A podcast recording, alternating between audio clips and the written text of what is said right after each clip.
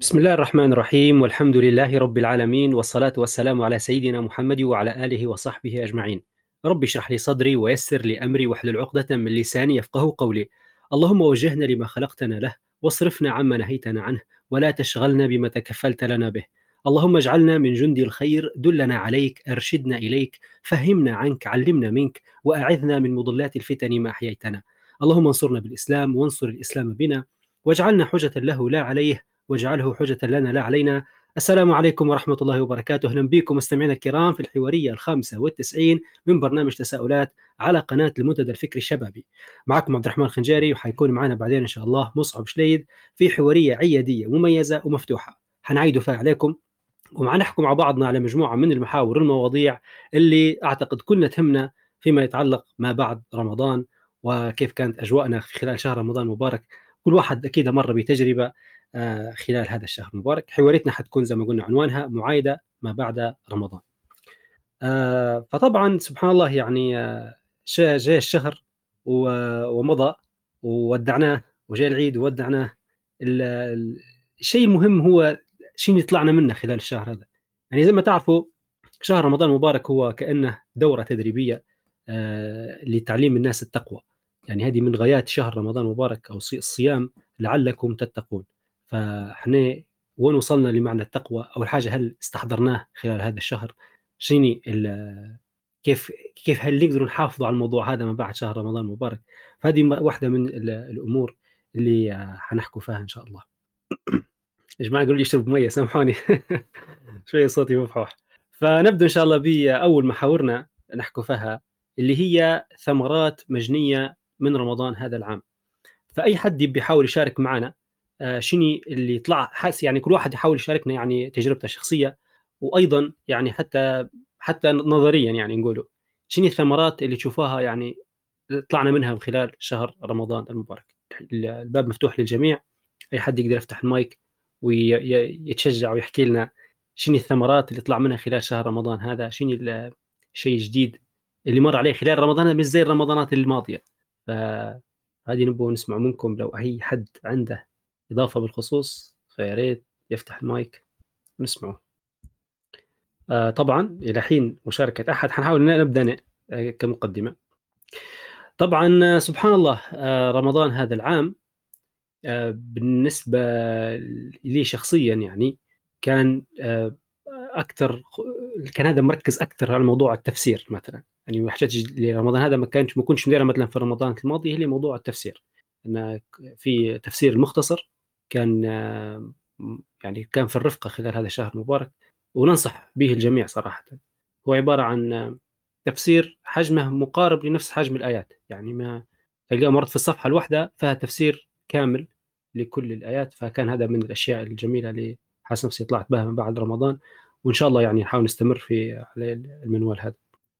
أيضا في شيء درناه حقه أنا أحكي لكم عليه. في المنتدى لو تلاحظوا درنا منشور قبل شهر رمضان وقلنا نبغى نديروا يعني درنا قناة اسمها نحو النجاح للفوز والفلاح. نحكيها لكم القصة هنا إنه قبل شهر رمضان أه تواصل معي شخص وكان يشكي يعني هو نعرفه شخص ذكي وذكي ذكي يعني ما وهادي وكل شيء لكن اللي مرة هيك حتى متضايق وكان يشكي يقول لي صاير عليه ضغط يعني بسبب العيلة وكل شيء يقول لي أنا نبي ننجح. يا عبد الرحمن أنا نبي ننجح نبي النجاح. يعني خلاص قال لي أنا خايف من الفشل ما فيش حد يقول لي أنت فاشل. وهذا أعتقد كثير منا يعني ما يحبش يمر بالشعور هذا. ف فاني حصلت معاه عرفت شو نجاوب شو بنقولها يعني شنو النصيحة اللي بتخطر على بالي؟ والله يبي النجاح. اختار على بالي أول سؤال يعني شنو هو النجاح أصلا اللي هو يبي يوصل له؟ يعني شو مفهوم النجاح؟ ف بعدين السؤال هذا جر لي سؤال ثاني باهي من وين حناخذ مفهوم النجاح أصلا؟ لو أنا نبي نجاح من بيقول لي نجاح؟ للأسف زي ما تعرفوا آه آه انتشرت يعني السنوات الماضية دورات التنمية البشرية واللي يتكلموا على يقول لك أسرار النجاح وسبع خطوات تنجح فيها مش عارف شنو فدورات وكتب وورش عمل وكلها تتكلم عن النجاح وكيف تنجح ومؤثرين على ال social media واليوتيوب لكن آه مفهوم النجاح الحقيقي المفروض ما فيش حد يعرف إلا الله عز وجل لأن هو خلقنا وهو أعلم بش معناه النجاح أو الفلاح اللي يمس الإنسان لأن هو خلقنا فهو أدرى بالموضوع هو. فكانت الفكرة أن شني أن نحاول نديروا بحث في القرآن على كلمات أو مفهوم النجاح والفلاح في القرآن. طبعا كلمة نجاح ناجح مش موجودة في, مش في مصطلحات القرآن الكريم. لكن الموجود هو الفلاح والفوز. وفي كلمات أخرى زي النصر آه، ومعاني أخرى مشابهة. لكن الكلمتين الأساسيات اللي هم كانوا الفوز والفلاح هم كانوا مدار البحث بتاعنا. ومنها جت فكرة النشاط اللي درناه في رمضان هذا العام في المنتدى. وأيضا درنا حتى في نادي القراءة. آه، عبارة عن شنو؟ جمعنا الآيات من سورة من سورة البقرة إلى سورة آه، يعني من بداية القرآن لنهايته وبحثنا على الكلمات هذه جمعناهم ورتبناهم على عدد أيام رمضان ونشرنا خلال آه، شهر رمضان كل يوم مجموعة من الآيات اللي تتكلم عليه. آه، مش عارف تسمع فيه ولا في حد مصعب قال ما يسمعش فيك؟ صوت واضح؟ واضح صوتك عبد الرحمن. آه ممتاز. خلينا نكمل. تمام تمام. آه، أنا مصعب حاول تطلع وتخش باش تسمعنا. عموما خلينا نكمل. فالفكرة أن شني قعدنا ناخذ في الآيات هذه وجمعناهم ورتبناهم على شهر رمضان.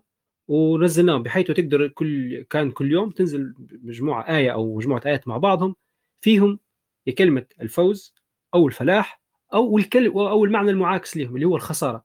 فجمعنا آيات الخسارة بالكامل خاسرين يخسر قد خسر والخيبة أيضا. جمعناهم.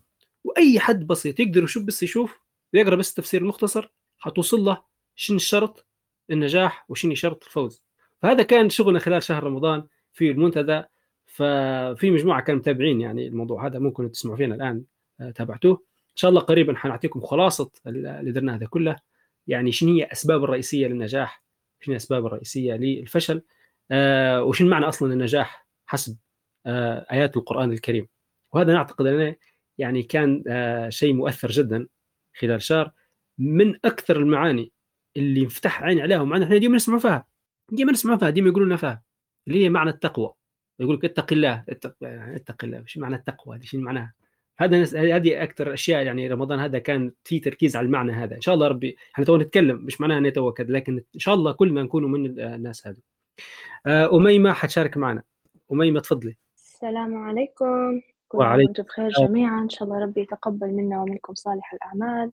آمين يا رب. آه، بالنسبة لرمضاني أنا بما انه يعني فيش حد قال يتكلم قلت أقل شيء هو نبدأ يعني. بالنسبة لرمضاني أنا من بداية الشهر كنت حاطة لنفسي هدفين تحديدين والحمد لله التزمت بيهم. نقدر نقول إن رمضان 2023 كان عملي هلبة براكتيكال وكنت مركزة فيه على ال... زي ما يقولوا ال quality over quantity لأن مثلا حتى أنا زيك يا عبد الرحمن أول عام ركزت بجديات في موضوع التفسير والتزمت بختمة واحدة فقط واللي هو ما عمري ما درته في الأول حسيت تأنيب ضمير يعني هو إحنا نسارع بالقراءة في شهر رمضان تحديدا لكن العام هذا كان الهدف متاعنا نزيد ندبر ونفهم ونقرأ التفسير. أهم من أنا يعني نسابق في ثلاثة ختمات وأربع ختمات وغيرها. فهذا كان الهدف الأول. الهدف الثاني لي كان حاجة شخصية وهو إن خلال السنوات الثلاثة اللي فاتت في كل رمضان خاصة مع كورونا صرت لقطة إن إحنا شوية انطوينا وهو رمضان يبي يبي العزلة محتاج العزلة ومحتاج إن شخص يعني يقعد فيه مع نفسه شوية لكن أنا حسيت افتقدت حس الكوميونتي زي ما يقولوا يعني. وممكن هالشي هذا للنساء بالذات إحنا يعني آه، نعيشوه أكتر من الرجال بحكم إن حتى الجماعة حتى التراويح مرات مش كل يوم نقدروا نلحقوا عليها وهيك. وفي أقوال يعني في ناس تفضل ديما حتى التراويح في تصليها في المنزل وكل حد يعني حر في الشيء هذا لكن تعلمت إنه هو الوحدة فينا مفروض توازن شوية ما بين مش ديما تقدري تقعدي معتزلة يعني عن الناس وفي أنواع من العبادات لما تشبهي غيرك من النساء فيها فعلا يعني تتقوي بيهم وتتعرفي على ناس. فكان هدفي العام هذا إن أنا نحاول يعني إن طلعاتي برا تكون فعلا مفيدة ونستفيد ونفيد بيها وإن الأولى إن أنا لو الأولى يعني بما معناه إن أنا نطلع ونشارك وندير شيء مفيد أكثر من أن نقعد 30 يوم في الحوش وغير معزولة أنا وأفكاري لين لين خلاص يعني لين يفوت الحد. فهذا كان الهدف متاعي الحمد لله إنه سواء يعني حتى حتى أونلاين حتى ما شاء الله جروبات التليجرام سواء تلاوة قرآن أو دروس قرآنية أو أو دروس نبوية كلها كان متاح. وبرضه ما شاء الله يعني مشاركات الشباب وأنشطتهم التطوعية والصدقات وهيك. فالحمد لله يعني هو ما كانش ما كانش زي ما نقولوا كيف بنقولها يعني أكتر رمضان life changing هلبة لكن في نفس الوقت كان هلبة عملي وغلب عليه طبعا العبادات كانت آه، منطقية وكان لها أثر ومغزى أكتر وأثرت في نفسيتي حتى في شوال توا. يعني قاعدة الحمد لله حاسة واستطعمتها أكتر من هي كانت بعددها. مثلا بالطهقة يعني زي ما نقولوا أو البهرجة متاعها غير كأن هي أجواء. مثلا كأن رمضان أجواء أو حاجة ثقافية. لا المرة هذه استشعرت إنه هو يعني عبادة بطريقة مينيماليستيك بالأساسي متاعها فالحمد لله. الحمد. لله. الحمد لله. بارك الله فيك يا أميمة. والله فعلا يعني آه، أنا عجبتني أكثر حاجة موضوع أنا كيف تكلمت على موضوع العزلة أنا تفكرت أن رمضان هذا حاجة بالعكس. من بدايته وقفت قلت مش حنخدم بالكامل يعني يعني العمل يعني رسمي. لا قلت بنتفرغ فيه. يعني هذا اللي صار في رمضان. هذا بحيث نقدر نركز أكثر. وبعد رمضان إن شاء الله يعني تو راجعين للعمل. فكانت في فرصة أكثر إنك أنت تمشي مثلا خاصة بالنسبة للشباب. يعني الذهاب للمسجد كان يعني أمر يسير لما ما تكونش حاجة شغلاتك. خاصة تو أنا يعني يعني بروحي يعني تو في يعني في الغربة. فكان المسجد يعني يعني مكان مناسب. خير ما واحد يقعد في الدار بروحه وكل معزول فعلا. حتى يعني إحنا سبحان الله العبادات عبادات جماعية. فهذا المعنى الجماعي كان جميل جدا.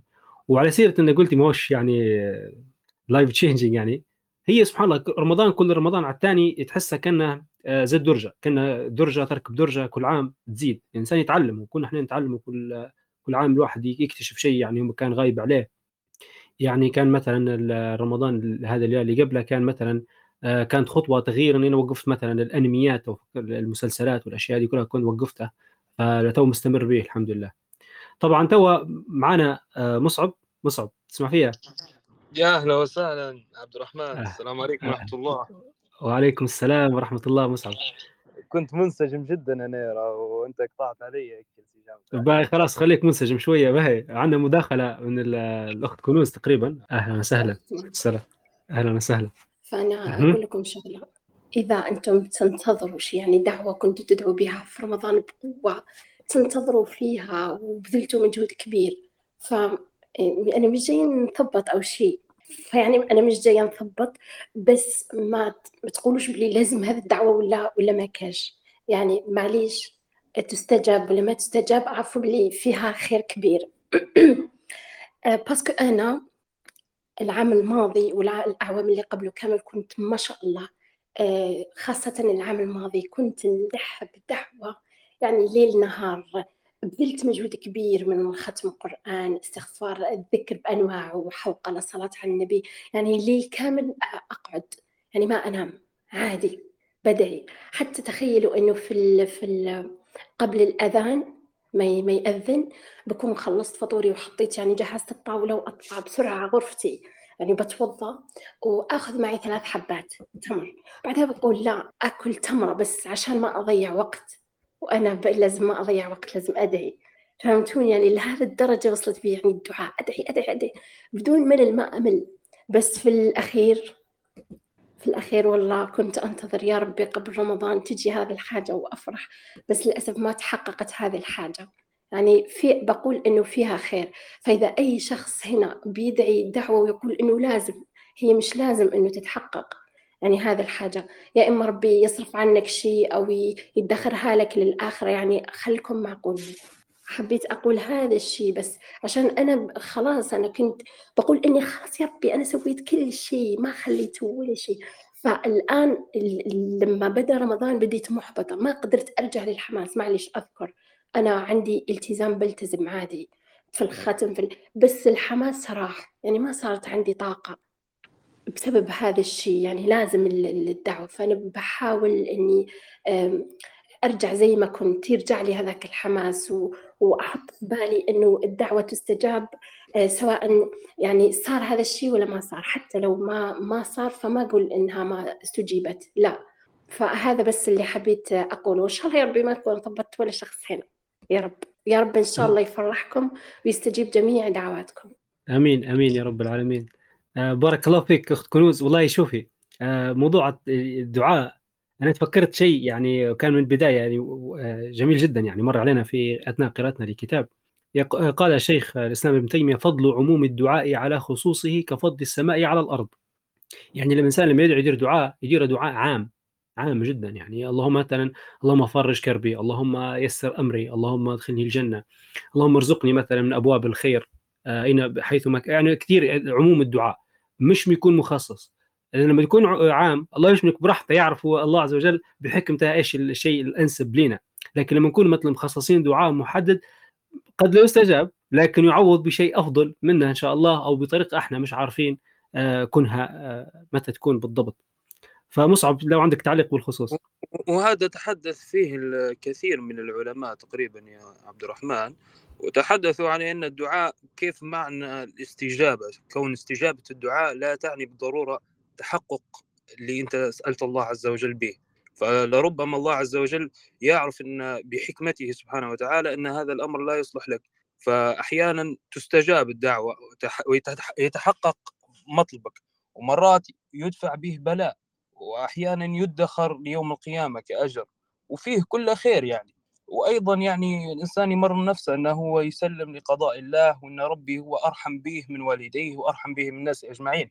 ويحمل معه ديما معنى أو معنى الآية اللي تقول ومن الناس من يعبد الله على حرف فإن أصابه خير اطمأن به وإن أصابته فتنة انقلب على وجهه خسر الدنيا والآخرة.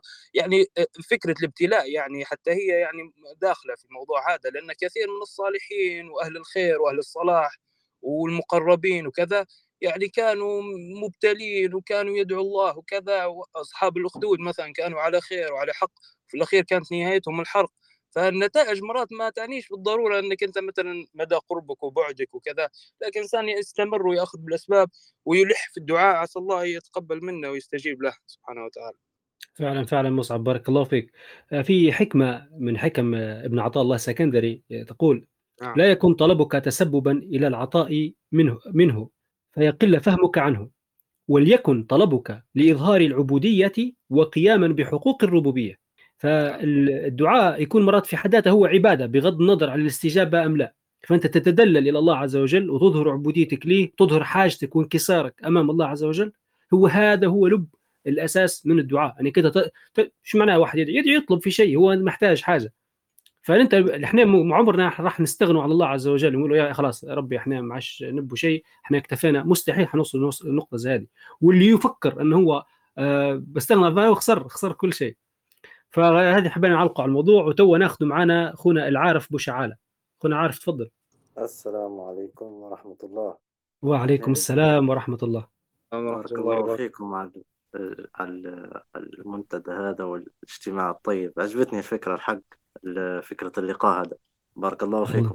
وفيك بارك الله تقبل منا ومنكم يا رب. أجمعين يا رب. أه نحب بك نشارك ببعض زي ما نقولوا الدروس مستفادة اللي تحصلت عليها في خلال الشهر. رغم إني يعني طبعا أه قصرت ولكن حاجات نحب نشاركها معكم أه يعني زي ما نقولوا كثير من الناس في هذا الشهر أه بالطبع يعني يجتهد ويميز هذا الشهر بكثرة العبادة. ولكن زي ما نلاحظوا قليل من يستعد للشهر هذا قبل ما يجي. يعني شهر رجب وشهر شعبان هل بناس يغفلوا عنهم. فأنا آه، يعني أحد الحاجات يعني اللي آه، يعني ركزت عليها الشهر هذا هو شهر رجب وشهر شعبان. هذول يعتبروا أشهر استعداد للشهر هذا. وكأن يعني وكأن يعني الرياضة مثلا لما شخص بيجي بيتريض. ما يقدرش يجي يجري طول مثلا في في المي... في الملعب في الملعب ولا في الميدان ضروري ما يسخن شوي فهنا يجي دور شهر رجب وشهر شعبان فضل شهر رجب وفضل شهر شعبان طبعا أشهر عظيمة حتى هم ف وكأن يعني... مقدمات إيه. يعني مقدمات إيه. تجهيز للشخص وللنفس فيها نوع من إيه. التهذيب يقبل على رمضان وهو يعني مستعد نعم إيه، نعم. وهذا ونعم وهذا من الأشهر آه، المفترض أن الشخص الواحد يعني الشخص يركز فيهم على قراءة التفسير أكثر شيء. يعني الله أعلم هذا يعني ما هوش زي ما نقولوا رأي هذا زي ما نقولوا. لأن بش لما يجي يجي شهر رمضان وتبدأ أنت تقرأ في الختمات وتمشي لصلاة التراويح تسمع لآيات الله تتلى على الأقل يكون عندك استيعاب وفهم أكثر للقرآن القرآن الكريم عكس لما تجي تقرأ التفسير فقط في شهر رمضان. هنا مش ح... تقدر تتدبر الآيات بشكل أوسع وأكبر. ف إيه، وأنا كنت نامل إن أنا استغليتهم طبعا أكثر ولكن آه، هذه ميزة يعني أو حاجة جديدة يعني تعلمتها واستفدت منها في من الش... من السنة هذه في شهر رمضان اللي هي أهمية العبادة والاستعداد في شهر رجب وشهر شعبان. شيء مهم جدا جدا جدا. الله يبارك فيك أخونا العارف. وفعلا والله هي في مرة يعني في تقريبا في حديث بالخصوص نسيه أنا لكن بما معناه هيك آه، ظاهري انها كان زي الغراس تغرس. يعني في زي تضع البذره مثلا في شهر رجب وتعتني بها في وشهر شعبان بعدين تبدأ تحصد في الثمار في شهر رمضان وتبدأ لا. يعني سمعتها في غير ضاعت مني النص بالضبط. ففعلا هي سبحان الله شوف لأن هي العبادات آه، بأي بغير أي ايا كان نوع العبادة سواء كان مثلا صلاة سواء مثلا تلاوة قرآن مثلا صدقة معينة يعني مرت الصدقة إنسان يعطي حتى مثلا يوميا دينار ولا حاجة يعني حتى لو كان مبلغ بسيط مداوم عليه. خير مرات أنت تعطي مرة واحدة وبعدين ما عادش تعطي بكل أو أو تصلي مثلا يوم كامل مثلا ليلة كاملة بعدين ما توقف تدهش. هي أقل القليل وإنك تتداوم به. حتى الذكر حتى الذكر مثلا تقول أنا مثلا كل يوم ندير مثلا 100 تسبيحة أو مثلا ندير مثلا حوقله مثلا 100 مثلا. أبدأها مثلا بالتدريج مثلا مثلا نقول في شهر رجب أو حتى تو الإنسان يقدر يبدأ حتى من الآن. يقول لا أنا ندير مثلا كل يوم 50 في الصبح 50 في العشية شوي بشوي. بعدين يعني يتعود. هي تدخلها أنت في الروتين بتاعك بحيث شنو تلتت يعني النفس تقدر تتعهد على حاجة بسيطة. لكن ما تجيش تعطيها من البدايه حاجة كبيرة تجي اليوم طهقة زي ما نقول إحنا وبعدين تتسيب تحس نفسك فشلت ما عادش عندك القدرة على الاستكمال. الإنجليز ف... إنجليز عبد الرحمن سامحني مقاطعه يقولوا easy come easy go. فمرات إنسان يتحمس يعني تجي هباتك.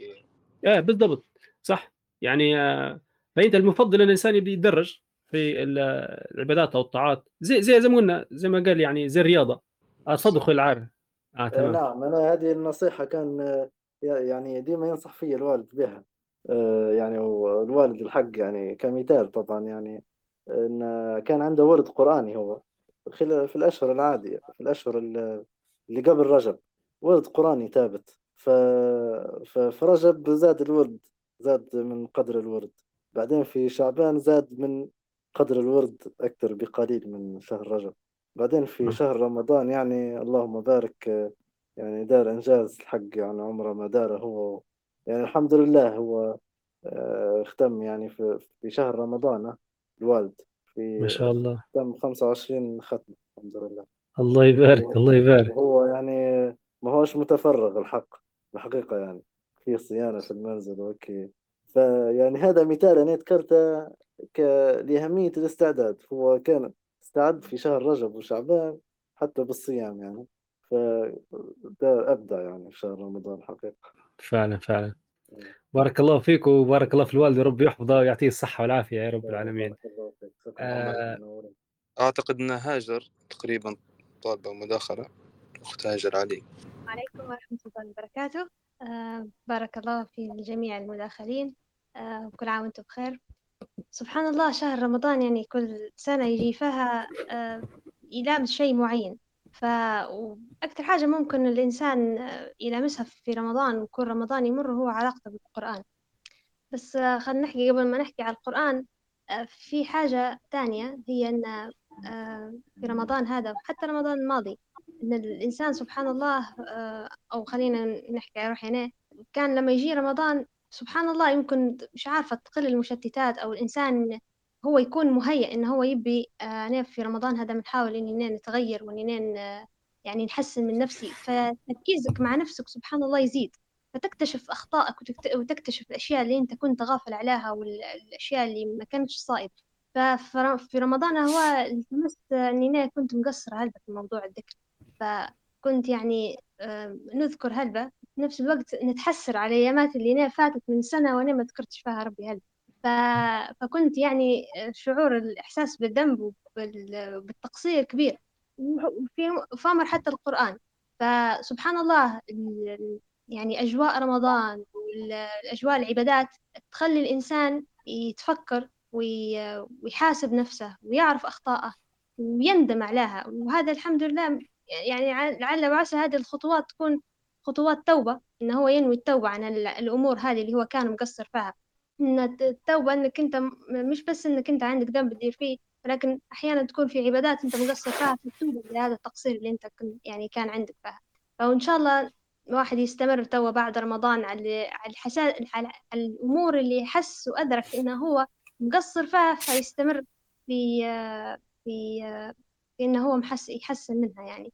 فكنت نحس في روحي يعني اللي استشعرته في رمضان هو أنا كنت مقصر هذا من ناحية الذكر ومن ناحية الاستغفار أكثر حاجة ففي رمضان آه الحمد لله أدركت هذا الموضوع. وصحيح إنك يعني حسيت بالندم وحسيت بالحسرة هلبة ولكن يعني الحمد لله الإنسان يعني لما يتذكر إن الله يغفر وأن الإنسان لما يندم على الأمر هدايا فالله عز وجل يقبله شوية يهون عليه الأمر. وإن شاء الله نستمر بعد رمضان.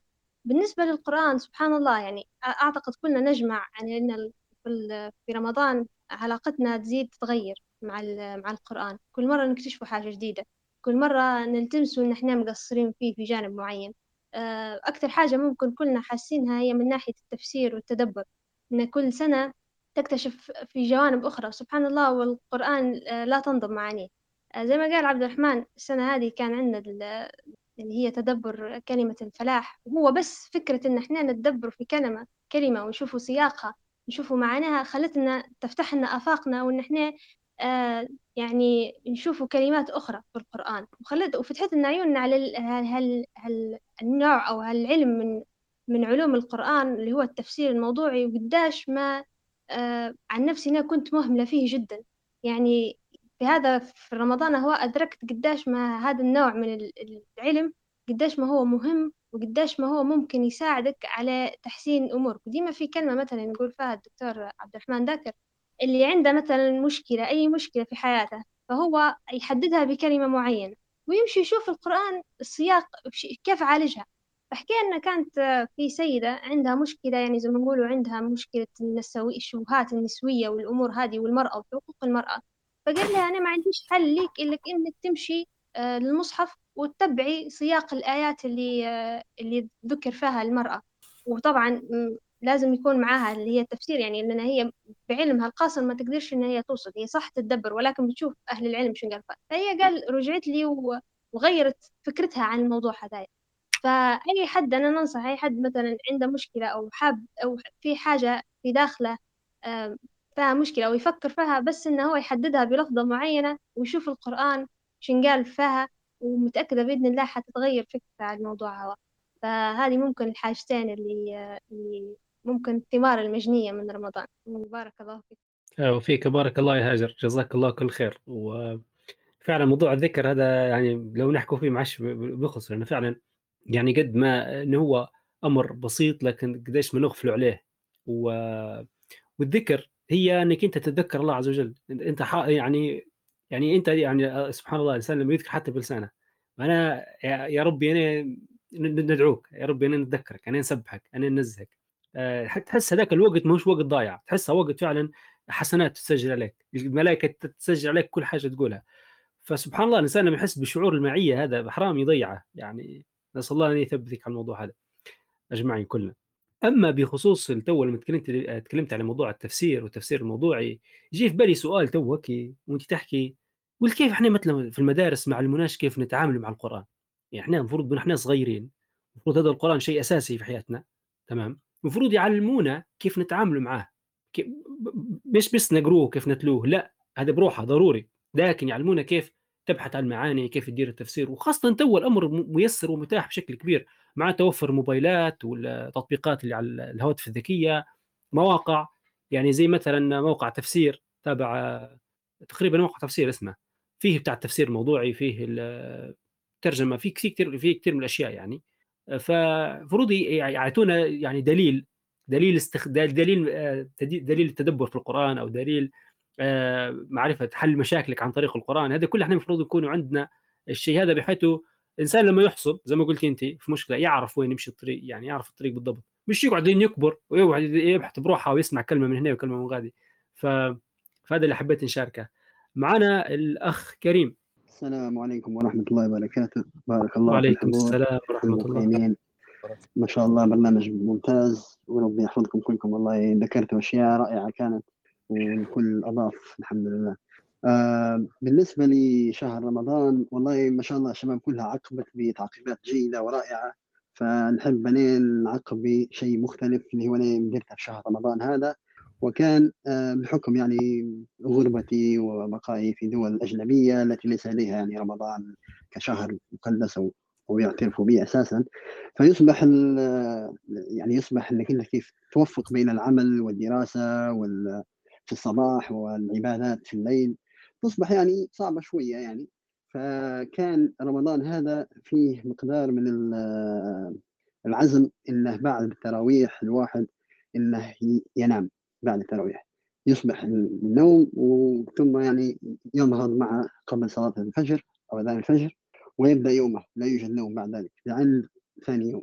فكان يعني هذا أكثر شيء كان رائع بالنسبة لي كقوة الإنسان ك يعني كتركيزك كالتوفيق من الله عندك في يومك طويل وتستطيع أن تقوم بالعبادات والتزاماتك وإلى آخره. فكانت هذه يعني شيء يعني جميل جربت السنة هذه كان يعني رائع وكان شيء يعني اثر في يعني يعني اثر في الحياة واثر في أول 20 يوم بكل تأكيد آخر 10 أيام يصبح فيها قليل من التغيير لكن في أول 20 يوم يعني اثر تأثير جميل هذا كان. وبارك الله في في الجميع إن شاء الله الله يحفظكم. بارك الله فيك يا أخوي كريم جزاك الله خيرا. آه، طبعا آه، أعتقد إن الفكرة الجميلة تو إحنا في تبادلنا أطراف الحديث حول موضوع آه، شهر رمضان. وشن هي الثمرات المجنية وكل واحد يشارك في تجربته. والله أمر يعني يسر القلب والخاطر.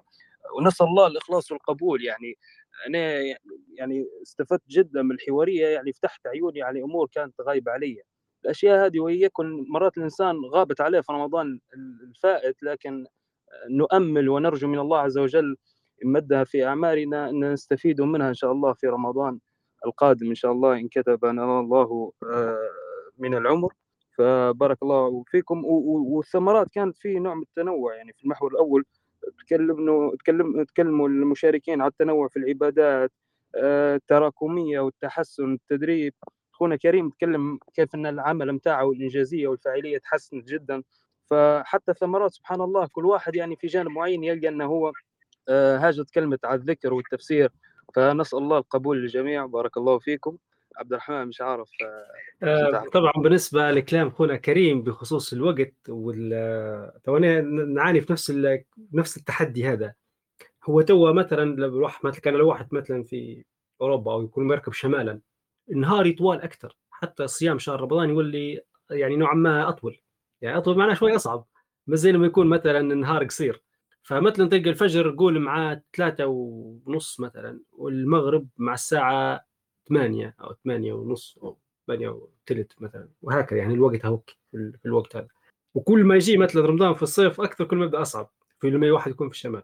شيء ثاني موضوع العمل والدراسة وغيرها أيضا حتى هي تزيد صعب في الأمر لأن أنت عندك الصبح دوام عندك كذا ف خاصة دولة مش إسلامية مش حيراعوا مثلا موضوع إنك أنت رمضان وصيام وكذا. إن إحنا مرات عادة في شهر رمضان ينقصوا شوية في ساعات الدوام يبدو مثلا متأخر شوية. يعطوا للناس فرصة ان هم مثلا يرقدوا بعد بعد الفجر. لأن عاده متوقعين الناس مثلا يكونوا مصلين تراويح أو تهجد وغيرها ففي في من يراعي في الحاجة هذه. لكن لما تكون في بلاد ما تراعيش الأمر هو دوام عندك ثمانية ولا عندك مش عارف كل واحد مثلا سبعة وبتاخذ باص وبتاخذ قطار بتموت بكري. فتأمر في تحدي هنا. لكن عملية تنظيم الوقت زي ما قال مثلا إنك أنت ترقد مباشرة بعد التراويح أو إن آه سبحان الله هنا تبان البركة بتاع الشهر. إن الواحد يدير جهده ياخذ الأسباب اللي يقدر عليها وبعدين يتوكل على الله. ف... هذه يا عبد الرحمن سامحني على المقاطعة. من الخيرات ومن الفتوحات اللي الله عز وجل يسوقها لنا في هذا الشهر يعني. أنا عن تجربة عن نفسي كنت في رمضان هذا يعني حاولت أغير شوية عليه السنوات الماضية. فصادف إنه عندي رمضان هذا كان عندي امتحانات فاينل في الجامعة وقبل رمضان شاغل بالي ونخمم وصيام وكيف بيصير في القراية وهل بنقرأ في الصبح ولا في الليل. وجو موضوع نفسي أكثر من إنه هو بالحق يعني في مشكلة. فسبحان الله والله دعيت الله عز وجل وتوكلت عليه وحاولت إني ما نصرش هلبة آه، لأن معروف إن في رمضان أصبح تقول سبر يعني. يجي الشهر ويجي معاه هلبة حاجات ثانيات الماكلة الإكثار من الأكل السهريات والسهور في الليل والطلوع فهذا كله يستنزف من طاقة الإنسان. فربما لو يعيد النظر في تعاطيه مع مع الشهر ونظرته للشهر آه، ربي يفتح عليه من الخيرات والبركات والتيسير شيء ما يتخيلاش يعني. وهذا فعلا اللي صار لأن حاولت أنظم نومي يعني بعض الشيء ونتخفف من الأكل وقدرت نوفق يعني ما بين القيام والدراسة ومشيت الأمور على أكمل وجه يعني الحمد لله. ما شاء الله. أنا المرة دي حاجة ثانية حاجة درتها رمضان هذا أن قطعت الزيارات. آه، مش ممكن يعني عندي قريب بكي يعني عندي الخالة مرات نزور الحشا لكن في صديق يقول لي تعالى نفطر مع بعضنا في رمضان تعالى عازمك عازمك مش عارف كذا. قلت له آسف من بداية رمضان قلت له أنا حنعتذر مش حنجي لي أي عزومة من العزايم اللي ندير فيها لأن المشي والجاي ومرواح بتفركس علي النظامي مثبت مع المسجد القريب جنبي يعني خمس دقائق نمشي له يعني هذا مثبت روحي لي. أي زيارة أي حاجة ثانية ملهيه سكرت بابها. اعتذرت من الجميع. اللي يقول لي نعتذر منه. عاده مثلا الأقارب بك يوم اثنين وبعدها خلاص حتى الأقارب في عشرة من الخير قلت لهم آسف لن أتي لكم أنا قاعد هنا. الموضوع هذا مبرر يا عبد الرحمن لو بتشوف يعني صح. إحنا عندنا مشكلة إن حتى والموضوع هذا تفرجت عليه حتى قبل أستاذ أحمد دعدوش عرضة قال إن حتى الأمور اللي هي من باب ديني مثلا زي صلة الأرحام مثلا ولا لقيا الأصحاب وجيران والتواصل والتأخي في رمضان تسوق بطريقة يعني شو نقول لك يعني رسماليه ما نعرفش بطريقة غريبة يعني يطلعوا لك تبدأ أنت تبي تحاول تتبع المسلسلات انها سهريات رمضان معناها طلوع يعني ما هيش لله. وبالتالي كلها تنعكس عليك كتعب وإرهاق. في فرق بينك أنت بتحاول توصل أرحامك ممكن الموضوع يكلفك مكالمة ممكن يكلفك خمسة دقائق في النهار ربع ساعة. في فرق بينك أنت تبي تستمتع وتبي ترفع على نفسك وغير بالاسم ما ماشي صلة أرحام لكن أنت ماشي بتاكل مكسرات وبتهدرس هي هذه من المباحات لكن ممكن آه، إن هي تعرق لك يعني في في هذا الشهر إنك أنت تجني ثمرات يعني والله تعالى أعلم تعرف نقطة مهمة جدا هذه موضوع صلة الرحم ولخبطتها في يعني أنت إيش معناها في, في نتكلم بوجهة نظري الشخصية مش أنا أشوف مثلا صلة الرحم إن أنت عندك أقارب تكون عندك يعني. يعني مش قاطعهم يعني إيش معناها مش صايرة عداوة بينك وبينهم مش صايرة مشاكل يعني أنت تودهم مرة بعد وين فلو مثلا قبل رمضان هذيك فكرة الاستعداد كنت أنت زايرهم ولا مكلمهم بالتليفون أو مطمن عليهم وأنت يعني وزي ما نقول إحنا أمورك تمام معاهم تمام. شهر رمضان أنا في نظري تنعزل بالكامل. بعد رمضان عيد عليهم وزورهم وكذا يعني مش ما حبكتش إن أنت هذاك الشهر بد... ب... لأن زي ما قلت أنت الفكرة أن التواصل خاصة الزيارات نتكلم الفعلية مش التليفون. لا أنت ماشي فعليا غادي. يكون فيها زي ما قلت انت نوع من الترفيه والمتعة أكثر منها فعلا أنت الزيارة بتاع زي مثلا تعيد مريض ولا فهمت كيف؟ مش واحد مريض مثلا بتعوده بترطب خاطره. لا هي تلقى روحك إن إحنا نجاملوا في بعضنا لدرجة ان آه، نتضايقوا يعني فهمت كيف؟ تلقى مجاملات لدرجة ان تلقى روحك تلقى روحك تاكل هلبة. لانها كيف بيصير؟ أنت كان معزوم. مش حيجي مش حيقفصوا معك. حيهدروا لك يطيبوا لك الدنيا كلها. كسكسي ومبكوك ومش عارف شنو وحاجات هذيك. تلقى روحك تاكل تاكل فوق الحجم فوق الزايد. فهمت كيف؟ كم ما تاكلش بيقول لك أنا انت طيب تبيش تاكل؟ شنو؟ فتخش أنت في إحراجات وتخش في قصة وزي ما قلت أنت بتصير تهدريس وذاك شنو صار له؟ وذاك شنو طرى له؟ تلقى روحك أنت خاش دوامة. شهر رمضان بعد التعبد اللي فيه ذاك. طيب من الأحسن سكر. إيه؟ حلقة تلقى إن هي حلقة حاجة تجيب حاجة. زي ما قلت أنت فضول أكل على فضول خلطة على فضول حديث. وفي المقابل أنت عارف إن الشهر يعني سريع سريع الرحيل وكذا وأنت الخسران الوحيد.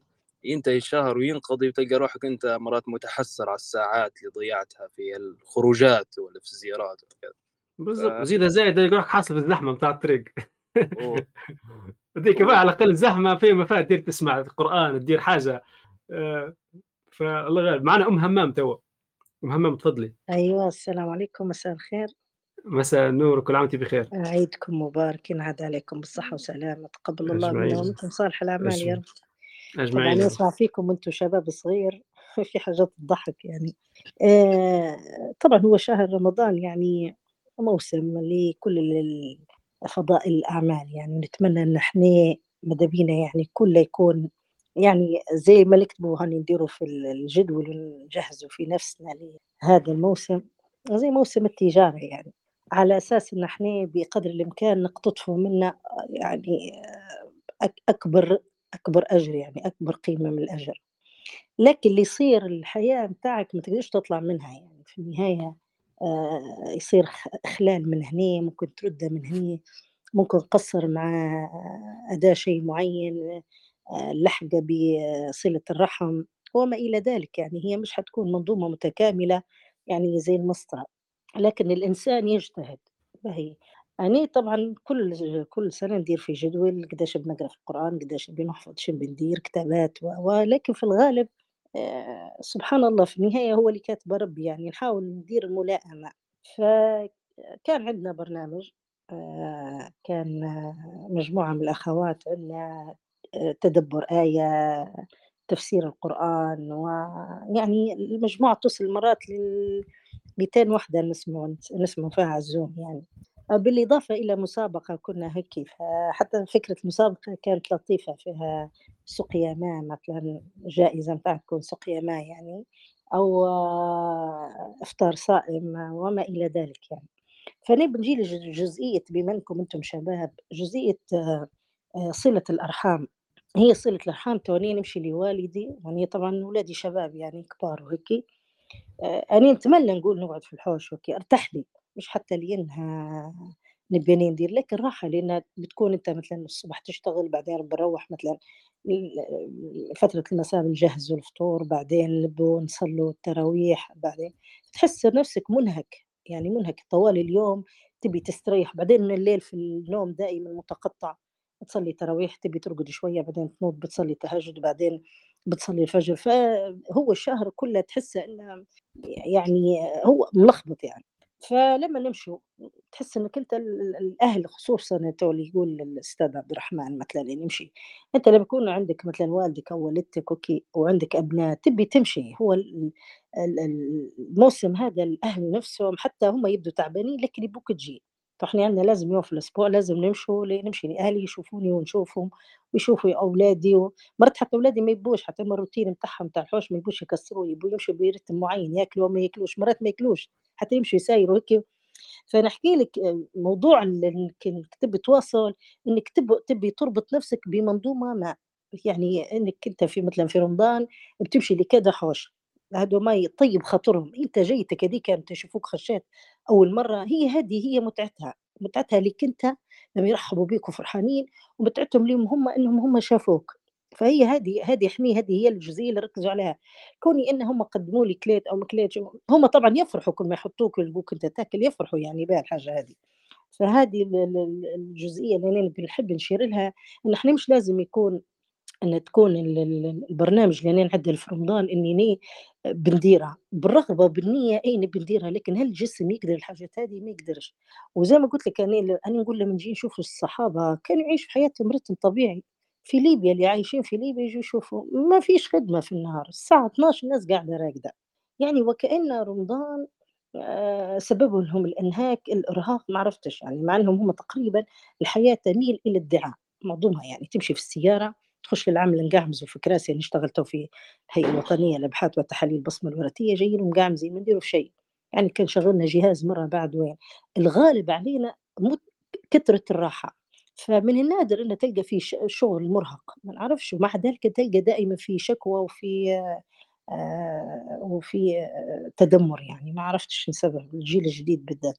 ففي العموم يعني في العموم هو شهر الخيرات والبركات وزي ما قلت لكم النية بتاعنا إن إحنا نكونوا درنا فيه شيء لاحظت سبحان الله يعني ممكن حتى ديما في شيء استزادة. دائما تلقى نفسك في رمضان هذا أفضل من رمضان اللي فات. يعني زدت في عبادة مرات قلت صدق يعني أعطيت صدقة ما أو قلت كلمة طيبة ومرات درت حدث أنت بتتوقعش إنه ممكن هو هذا يكون أثر فيك. لكن صدقوني الحاجات هي أنا أنا نتكلم عن نفسي التمستها. يعني في رمضان كل مرة أحسن. مع أن ديما تصير لقطة هي اللي قلت لكم التلخبيطة. وما يمشيش الجدول زي ما إحنا نبو. مرات نضطر نلقى روحي إني ماشيه من طيب خاطر حد ما يعني نكون مش راغبه مرات لكن نلقى النتائج نتاعها مرات أفضل. ففي العموم ففي العموم هو فعلا يعني ميزة شهر رمضان الشهر خيرات كلها حتى اللي إحنا تقول مع مش ناويين فيه انه بتديروه لكن فيما إن حتى في يعني في من باب الاستحباب يعني يعني يفتح لك سبحان الله يفتح لك آه، باب واسع. فهذا اللي حبيت نديرها إضافة يعني. وبارك الله فيكم. ليلتكم مباركة. بارك الله فيك يا أختي أم همام. آه، كانت المداخلة واضحة جدا. أكيد هو لا يكلف الله نفسا إلا وسعها والإنسان ديما يخطط لشيء لكن الله عز وجل يفعل ما يشاء. لكن الإنسان فكرة زي ما قلتي أنت إن, إن كل مرة الواحد مع مع الاستمرارية يعني كل مرة يحاول يحاول والله هو الموفق. آه، لكن فكرة العمل وكذا لو كان الواحد المقصد نتاعه هذا رأيي الشخصي إنه هو يبي ياخذ إجازة من العمل أو إنه هو يبي ياخذ تفرغ للعبادة ولأمور أولى فهذا أمر أعتقد إنه هو أمر محمود يعني. يقولوا إن كبار العلماء والصالحين كانوا في رمضان يعتزلوا حلقات التدريس وطلب العلم والأعمال والأشغال ويحاولوا إن هم يتفرغوا للأولويات يعني بمعنى آخر القرآن قدر الإمكان. فالإنسان يحاول يحاول حتى ما جابهاش 100% حتى 50% كل مرة أفضل من مرة.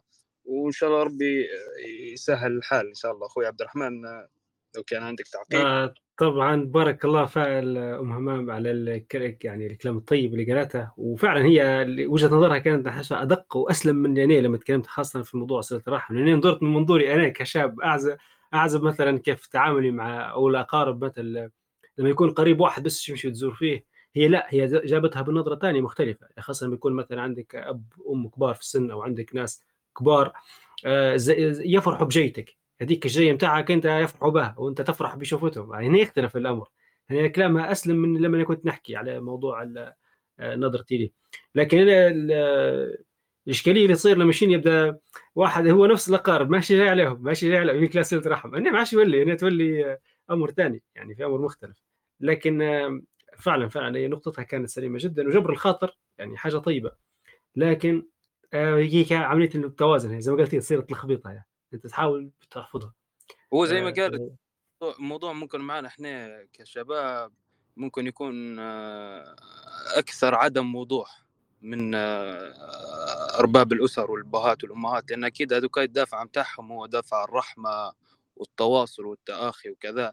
لكن إحنا ممكن نمنطقوا الموضوع ممكن هيك نعطوه صبغة دينية شوية نقول لك نطلع نسهر وهو على أساس صلة رحم هو ما قصدي هذا الموضوع ممكن تلقاه في رمضان يعني يسوقوا له شياطين الإنس يعني في غير موضوع صلة الرحم.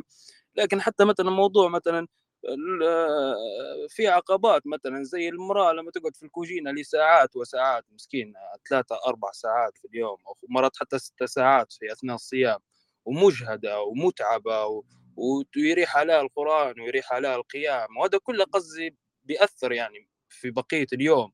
وبيخلي مثلا أهل المنزل بيأكلوا فوق حاجتهم مثلا. فتلقى إن هم يعطوا فيها صبغة دينية من قبلها يسوقوا لها مش يسوقوا للمنتجات بتاعهم مثلا. فقبل رمضان تلقاهم يديروا في الدعايات على المنتجات خود وما تحلى القعده وما تحلى اللمة والمائدة وكذا. موضوع التسوق نفس الشيء موضوع فتلقى إن يعني بالرغم من الشياطين الجن مصفدة فلكن شيطان شياطين الإنس موجودة فهذه المفروض امور الواحد يحترس منها شوية إنه يكون ياخذ الحيطة والحذر يعني. آه، مصعب أنت تتك... أنت فتحت جبهه تو. بعض الأخوات يسمعوا فينا تو موضوع الكوجينا والكوجينا حسيتك مسيت فترة حساس تو عندهم. لكن الموضوع اللي تكلمت عليه تأثير الإعلانات وغيرها إحنا سبق رمضان تقريبا الماضي استضفنا الأستاذ عبد الرحمن آه، من السعودية آه، هو صاحب كتاب علمنة رمضان. فننصح أنا لو حد مثلا بعد الحوارية هذه وعنده وقت يسمع الحوارية اللي تكلم فيها على علمنه رمضان كان كلام يعني خطير ومهم جدا. اللي هي يعني كيف الإعلام دوره في رمضان بالضبط؟ ونعرف إحنا إيش صاير. لكن لما تفهم أنت الخطوات والفلسفة اللي وراء الموضوع توضح الرؤيه بشكل أدق. تمام؟ فسبحان الله بدون باقي الشهور. يجوك شهر رمضان كل المسلسلات يديروها فيه. الإعلانات تندار فيه. بالبرامج المسابقات. كله يصبوه في هذاك الشهر تحسه كأنه يبغوا يخنبوا منك الوقت. هو الوقت محدود ونبكاهم بكا نشكوا إحنا والوقت كان ما جاش يتفركس منك والطالب اللي في الخارج مثلا بيحاول يحافظ على وقته هم يجوا ويحاولوا يشتتوك بأكبر قدر ممكن. مش من التلفزيونات تلقى على اليوتيوب. وراك وراك في الفيسبوك في كل تركينا. فهنا نحسوا كنا محتاجين بشكل كبير استمرار بموضوع يعني الصيام الإلكتروني. يعني شوف في حاجة مهمة جدا إحنا يكون ضمن ال ضمن الفكرة بتاعنا. يعني زي ما حكيت لكم أنا يعني قبل قبل قبل يعني رمضان هذا اللي فات اللي قبله درت الصيام نقول إحنا خلاص يعني مش مو صيام هو انقطاع تام على مثلا موضوع المسلسلات يعني والأفلام. زمان أنا كنت كشاب وممكن معظم الشباب كان عندهم عادي يعني يجيبون أفلام تتفرج عليهم. يحول فيهم عن طريق الدي في دي بعدين لا مع الوقت أنت زي ما قلنا إحنا تتطور تتعلم تكتشف أكثر. آه، دينك تبدأ تبدأ تعرف إن هذا راه في حاجات حرام أصلا تتفرج عليها. أنت مثلا إنسان لما يقعد يتفرج مثلا على نساء سافرات أنت كشاب شو قاعد تدير؟ هذا حرام. قصدي إحنا مشكلتنا خشنا في موضوع الألفة مع الغلط والحرام ليش لا ما عادش نتقبله إنه هو حرام. لا كانه أمر عادي. فهمت كيف؟ وهذه يسمى فيه التطبيع إنك أنت الامر يعني عندك طبيعي عادي جدا مش مكترث ليه؟ وهذه علامة خطيرة علامة موت القلب هنا. انت المنكر ما عادش تنكره إيش معناها؟ أنت معناها عندك انطماس بصيرة. هنا موضوع ثاني رتل تقدرش تفك عنه؟ كل هذا يعني رمضان تحسه كأنه يدير لك يدربك إنك أنت كيف تفتح عينك على الموضوع هذه كيف تاخذ خطوة توقف. يعني كان ممكن إنسان ضع... نفسيه نفسه نفسة ضعيفة قبل رمضان لا تو بنسيب لا بندير. ممكن كان الشيطان يعني مأثر. في رمضان خلاص الشيطان مصفد زي ما قلنا. هلا أنت تو الكرة في ملعبك زي ما يقولوا. كأنك أنت خديت الخطوة في رمضان ووقفت أنت معناها ما بعد رمضان أسهل عليك توقف. زي قصة الدخان وكثير من الشباب مبتلي بموضوع الدخان. هو أنت ما شاء الله عليك في رمضان قدرت توقف ما تدخنش. شو صار لك؟ صار لك شيء؟ 30 يوم ولا 29 يوم صمتهم النهار كله ما دخنتش. يعني أنت تقدر تكمل. ليش أنت لا بنرجع للموضوع؟ فهي رمضان فعلا يغير العادات. لكن انت كيف تحاول تستمر من بعدها تقنع نفسك إنك أنت راك قادر توقف الشيء اللي أنت كنت تدير فيه. وهذا اللي حبيت نقوله. تفضل مصعب. فكرة الفرصة يا عبد الرحمن بجديات قصدي أنت لما تشوف الكم الأحاديث اللي اللي وارد في فضل رمضان وسلوكيات ونهج الصالحين في استقبال الشهر وفي التعبد وكذا يعني قصدي معناه هم واصلين لليفل عالي مستوى بتاع فهم عميق إنه شو معناه رمضان. يعني رمضان هذه يشوفوا فيها جوهرة حاجة آه، يكفي إن هي يعني تصفد فيه الشياطين يكفي إن قصدي فيه معينات يعني آه، إنك أنت تتغير إنك أنت تستثمر الفرصة ليلة القدر موضوع آه، موضوع إن حتى الجماعة عبادة جماعية. يعني في من يعني من رحمة ربي بينا ومن حكمته سبحانه وتعالى إن الشهر هذا فرض علينا فرضا يعني ولزمنا به جبرا يعني ما كناش فيه مخيرين يعني. ولو خيرنا يروا في كثير من الناس راه ما صامش ولا يوم في في حياته وفي عمره. فالله عز وجل افترض علينا شهر في السنة ووفرنا العوامل انقطاع الأكل. الموضوع هذا مهم جدا اللي هو بيضاعف الإنسان وينقص عليه الشهوة. تصفيد الشياطين إن هي عبادة جماعية تطلع للشارع تلقى جارك صايم بوك وأمك وعيلتك صايمين. الناس كلها تحاول إن هي على الأقل مش نقولوا حتى المعاصي لو ما تركوهاش بشكل نهائي لكن المجاهرة تقل يقولوا لك تحشم معي برك صايم كذا. فهذه كلها عوامل وبالإضافة لكثير من الغيبيات وحكم إحنا ما نعرفوهاش يعني مش كلها حاجات ملموسة. تلقى إنه هو يعني جديات يعني حاجة نسأل الله القبول. بارك الله فيك يا مصعب. آه تو بعدين عندي تعليق ثاني. تو لك معنا الأخت هبة هبة الله. هبة الله الكلمة معك. السلام عليكم. آه وعليكم السلام. مبروك آه عليك يا رب. بخير. أنت آه بخير؟ بارك الله فيكم على المشاركات الطيبة. طبعا تجربتي هذا رمضان كانت شوي مختلفة ربما عن كل تجاربكم. كيفاش كانت الفكرة وكيفاش بدأت؟ يمكن حنطول شوي برك. فأعتذر مسبقا. الفكرة أنها كان رمضان هذا السنة مع الجماعة. مش راح نحكي على تجربتي الشخصية لأنه ربما حتكون عادية ولكن تجربة الجماعة.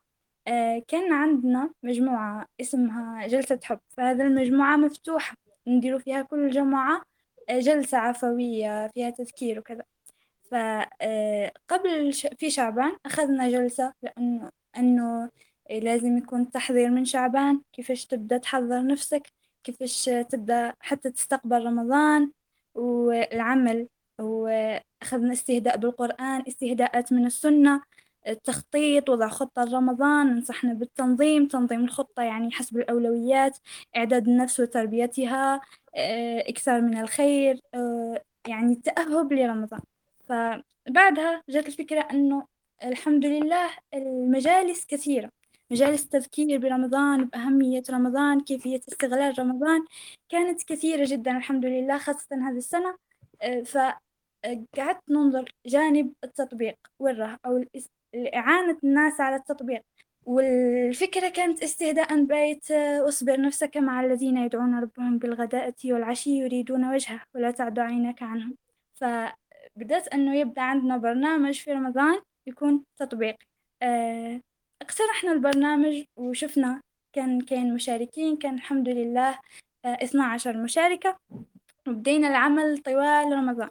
فكيفاش كان العمل؟ أنه آه، كان تحريض على العبادات على الإكثار من العبادات على أن يعرف المسلم أنه يمكنه أن يكتسب عادات وعبادات جديدة وأنه يمكنه القيام بها. طبعا هي مع التذكير أنه آه، صفدت الشياطين وأيام بركة وأيام أمان وأيام ربي سبحانه وتعالى يرعانا فيها أبواب النار مغلقة وأبواب الجنة مفتوحة. فكان الأساس اغتنام هذا الشهر ولو أننا يعني ربما لن نستمر بنفس القوة بنفس التدافع أو بنفس الاندفاع نحو العبادات في الأشهر الأخرى. ولكن المهم أن آه، نستغل هذا الشهر. فكان فيه تحريض على السنن. مثلا الحمد لله طوال الشهر كان آه، سنن الرواتب آه، أو النوافل عامة القيام في جانب العبادات. كان لدينا برنامج كثيف جدا. أيضا من بين النصائح التي أخذناها مثلا آه، أنه انقطعنا عن مشاهدة مسلسلات جماعات. والبرنامج يعني لازم لما تشارك فيه لازم ت... ت... يعني تطبق كل وش كان آه، فمثلا ممنوع مشاهدة المسلسلات البتة طوال شهر رمضان. آه، أيضا كان عندنا مثلا يوم الجمعة عندنا جانب الصدقة. في الصدقة كان عندنا نشاط أسميناه ظرف الصدقة. يعني كل جمعة تحط ظرف توضع فيه مقدورك من المال. مش مش راح نعرفه إحنا ولكن المهم انك تشارك به وتخرج صدقة يوم الجمعة. آه، كان فيها يعني مثلا من من الأشياء اللي كنا نديروها يوم الجمعة هي الصلاة على رسول الله صلى الله عليه وسلم ألف مرة وليلة الخميس الاستغفار الاستغفار آه، ألف مرة. كانت نشاطات عديدة جدا. آه، أيضا كان لدينا كل مرة في الليل تقييم الأمور أساسية نضعها فالشيء الذي قمت به تضع علامة صحيح أمامه أو الشيء الذي لم تقم به تضع علامة الخطأ فكان فيه غيرة بين البنات غيرة محمودة أو غبطة محمودة. كيف؟ لما تشوف نفسها أنها هي عندها علامة حمراء أكثر من الأخرى فيجي اجتهاد أكثر في اليوم الآخر. أيضا آه، كل يوم تتولى التذكير تتولى مهمة التذكير أحد الفتيات. فلاحظت شيء أنه لما تكون مهمتها في التذكير هذاك اليوم كل الأعمال تكون صح يعني تقدر تقوم بكل الأعمال. أيضا آه، كنا آه، اكتسبنا مع بعض أو شاركنا مع بعض عادات جديدة.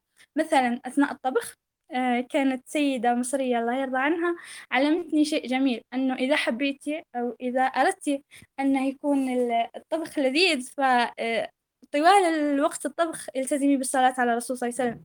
فكنا نلتزمها وسبحان الله أخذوها كتجربة وكانت فعلا يعني انبهروا بأن يعني الأمر مجدي فعلا. آه، أيضا آه، وقت وقت الطبخ لا يذهب هباء هكذا. فماذا نفعل؟ اكتسبنا عادة أنه آه، أي عمل تقومين, به استمعي وقتها لمحاضرة.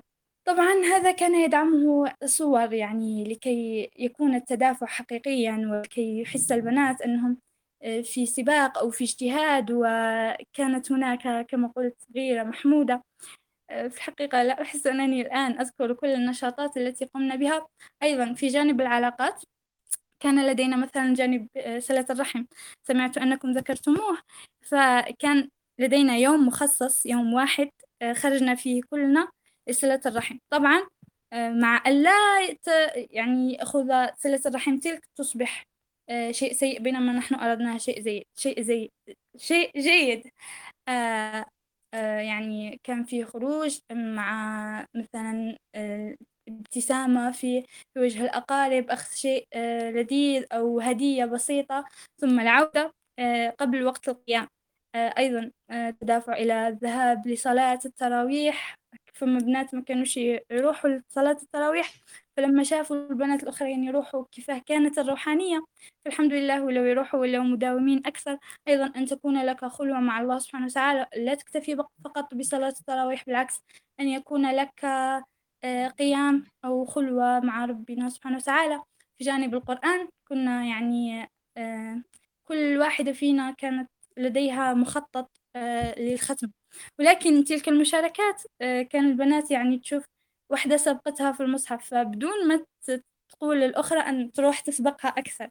فكان في سباق الحمد لله العشرة الأولى كان الكل عنده ختم. عشر العشر العشر الأوائل كان الكل عنده ختمة ومن بعد في النهاية كان الكل عندها أكثر من ختمتين. طبعا بما أن منعنا المسلسلات ومنعنا الأشياء التي تلهي كان لابد أن يكون هناك بديل فكان لدينا بديل مثلا آه الأقصى. تناولنا موضوع القضية الفلسطينية كقضية أساسية التذكير بها دوما آه نشر أخبار عنها البحث و آه يعني أسميناها المهمة المقدسية البحث ونشر الأخبار عن الأقصى وعن المقدس. أيضا كانت لنا تجربة مع الثورة السورية لقاء واستضفنا بنت سورية حدثتنا. أيضا يعني في جانب العبادات كنا لدينا يوم بالإضافة أن كل ليلة يكون فيه تقييم كان يوم الجمعة فيه تقييم عام. كيف أحسس أن البرنامج هل نفعك؟ لم ينفعك؟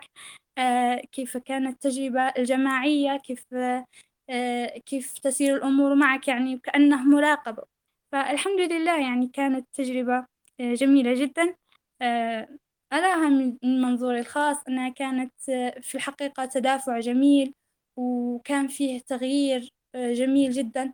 كان فيه اقتناع من البنات أنه اليوم كافي لصلاة النوافل والالتزام وأن لذة الاقتراب من الله سبحانه وتعالى لذة ملازمة الصحبة الصالحة وما إلى ذلك من خيرات كثيرة.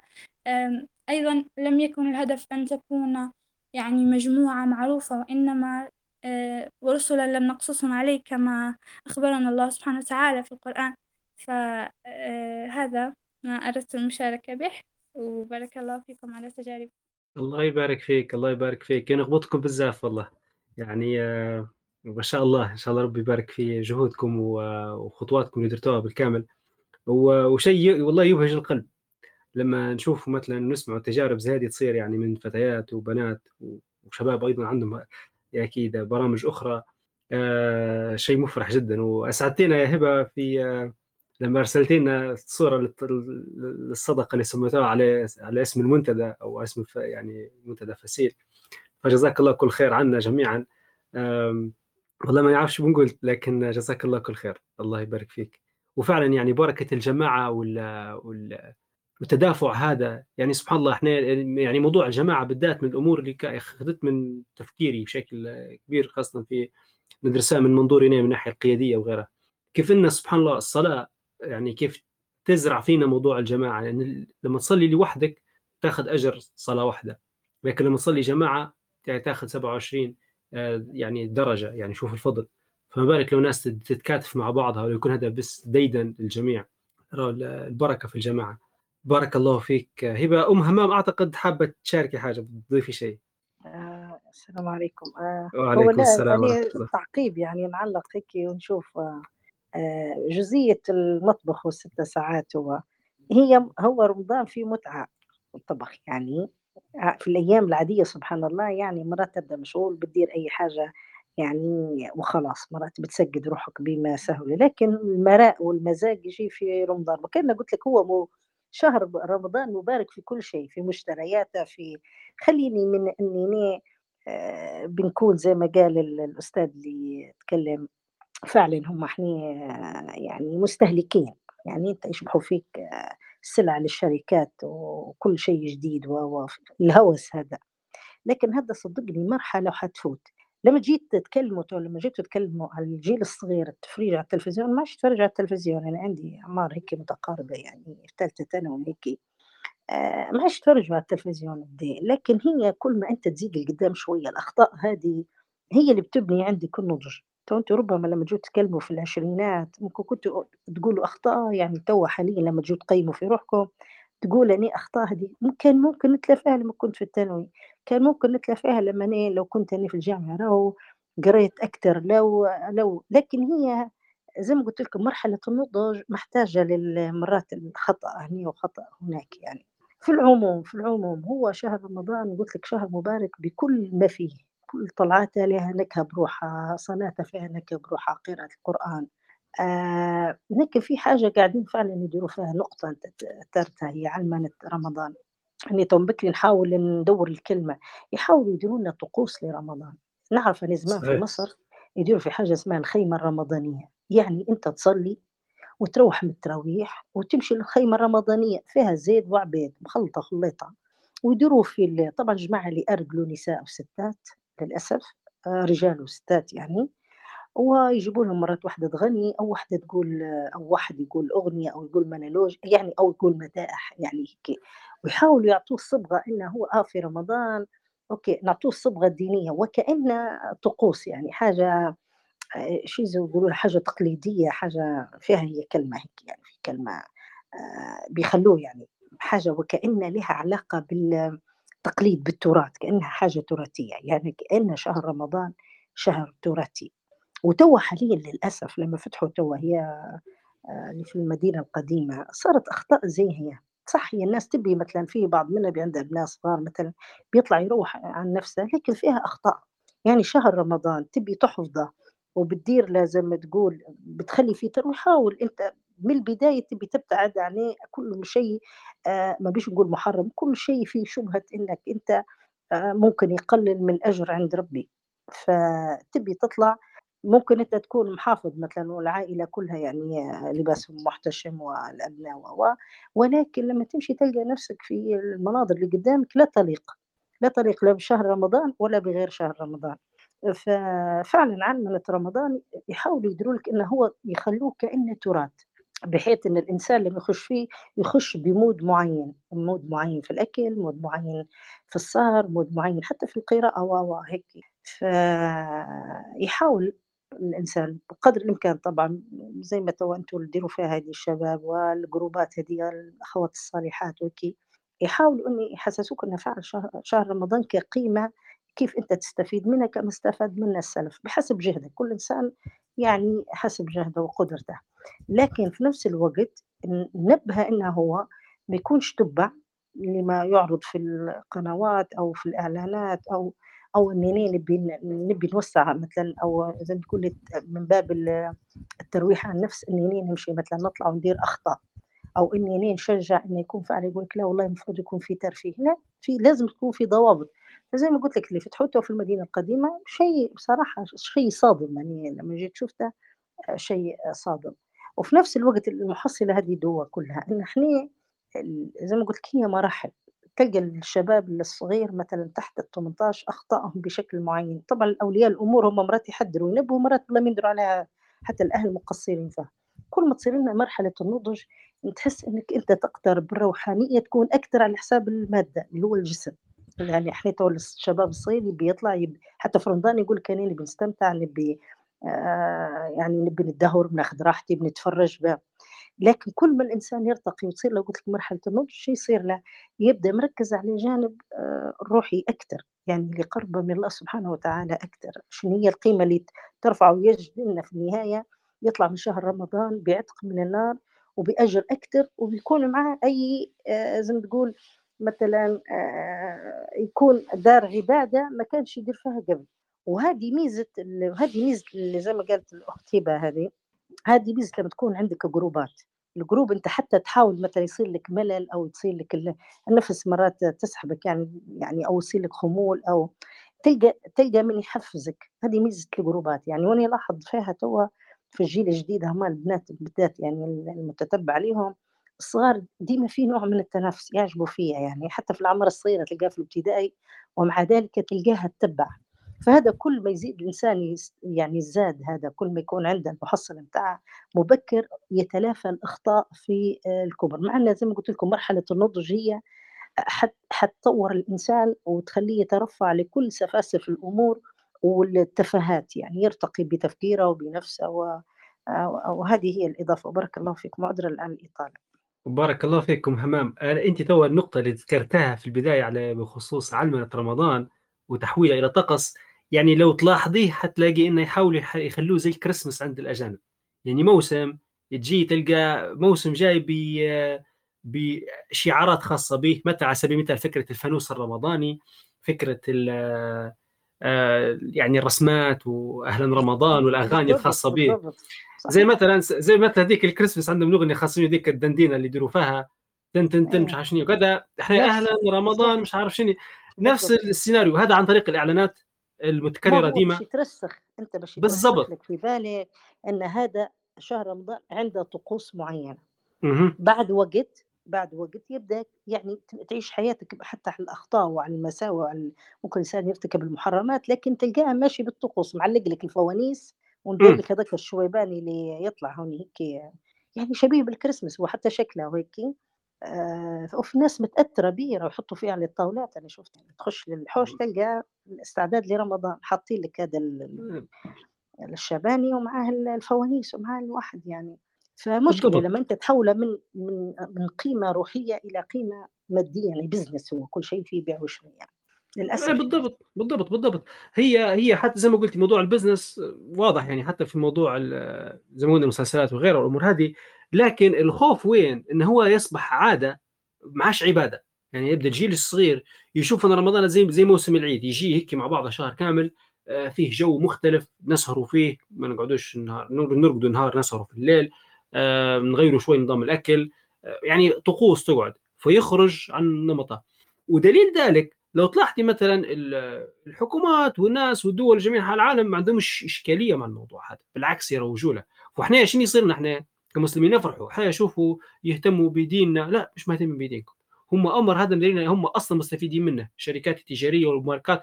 حتى مثلا تو هنا مثلا في بريطانيا تلقى المحلات والماركات مديرين رمضان ويتحسوا بالحياة فرحانين. هم تعال تعال اشتري منه تعال خش السوق دخل رجلك. محلات الملابس يغيروا يديروا في الزينة بتاع رمضان يديروا في الحاجات زي هذه باش الزباين والمسلمين يجوا آه ويشروا من المنتجات بتاعهم. بس في حاجة بنتكلم عليها توا. بخصوص آه يعني المقاصد مقاصد العبادات. وهذه مفهوم جديد يعني طلعت يعني تعلمت تعلمت المرة هذه. كل عبادة لها مقصد من المقاصد الله عز وجل أوجدها. على سبيل المثال مقصد الصلاة هي ذكر الله عز وجل. أقم الصلاة لذكري. يعني الصلاة هدفها الأساسي إن الإنسان يتذكر الله عز وجل. أما الصيام فالمقصد الأساسي منه هو تحقيق التقوى. لعلكم تتقون. فلما جي فشفت معاني التقوى. يقول لك التقوى فيها معنيين.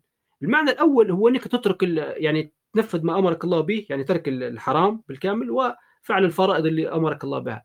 الإمام الغزالي ضاف عليها معنى ثاني اللي هو ترك فضول الحلال. يعني هي في أمور حلال لكن أنت الفضول الزايد منها أنك أنت تتركه. يعني هو يعني زي ما إحنا يعني كيف تدربنا عليه في شهر رمضان؟ الأكل والشرب والأمور هذيك كلها تعتبر أمور مباحة. لكن الصيام خلانا إن إحنا نسيبوها باش إنك أنت فضول الحلال والأمور الزايدة فيها شبهات وفيها تتركها من باب أولى من باب شنو الورع من باب الزهد إنك أنت شنو تحفظ عليك دينك وإيمانك. لكن لما نجي نشوف إحنا كيف العالم يتعامل مع رمضان يشجع الناس على الانغماس في فضول الحلال. يعني يجي يقول لك والله برفه عيلي برا ما حدش قال لك والله يا حرام بالعكس. لكن لما تخلي الترفيه كل شوية تبي ترفه نفسك ترفه يوميا أنت هنا دخلت إيدك في فضول الحلال. أو طلعت عن المقصد. إحنا توا حناخذوا مشاركة من اخونا حسام حسام الدين السنوسي. الكلمة معك. حسام لو تفتح المايك. تفضل. السلام عليكم. وعليكم السلام ورحمة الله. مساء النور. مرحبا. أهلا وسهلا. ما شاء أهلا الله. وسهلا. توريطي رسمي يعني ولكن معليش. آه تفضل. كنت منصت واستفدت كثيرا وصراحة لا أدري ماذا أستطيع أن أضيف. لأنه تقريبا كل شيء قد تم التطرق له لكن عموما بخصوص يعني رمضان وتثبيت لأن الرسول صلى الله عليه وسلم كان إذا عمل عملا أثبته كما تقول أمنا خدي... أمنا عائشة فمن أهم التحديات اللي الإنسان مطالب بها بعد بعد رمضان أنه ولو يقبض قبضة من أثر رمضان يعني هو طبعا رمضان بعده راح يكون كاين فطور. وما يجتمع في رمضان يتفرق في غيره من الشهور يعني من الاستعدادات والقابليات ومن التراتيب اللي رتبها الله سبحانه وتعالى لرمضان والتمكينات الخاصة اللي حطها في رمضان. فطبعا هذه راح تتفرق في غيره من الأشهر. فالإنسان من أول الأسباب اللي تخليه يعني يغتنم ما بعد رمضان أن يفهم هذه النقطة. هذا أول شرط. يفهم أنه ما تيسر في رمضان لا يتيسر في غيره حتى الرسول صلى الله عليه وسلم لما وصفت عبادته ولما وصف إنفاقه كيف وصف؟ كان أجود ما يكون في رمضان يعني في رمضان أجود مما كان في غير رمضان وكان جوادا في كل وقت وفي العبادة أيضا كانت عبادته أكثر في رمضان وكان يعبد الله سبحانه وتعالى في كل وقت وبالتالي هذا إذا كان في حق الرسول صلى الله عليه وسلم وفي حق الصحابة فهو في حقنا أولى وبالتالي حالنا في رمضان ما راحش يكون نفسه حالنا في غير رمضان. فأولا الإنسان يحضر نفسه نفسيا لأنه هجمة إبليس والشيطان في شوال تكون شديدة جدا. وقد يدخل من مدخل آه، الفتور الذي سيصيبنا جميعا وبعض التثاقل وبعض الحزن لأنه معدلنا العبودي ينقص بعد رمضان. يدخل على الأنفس الضعيفة أنه أنت لو لم تكن مطرودا لو لم تكن يعني غير محبوب. لو كنت مقبولا لو قبلت طاعتك في رمضان ما انتكست وما نقصت عبادتك وكذا.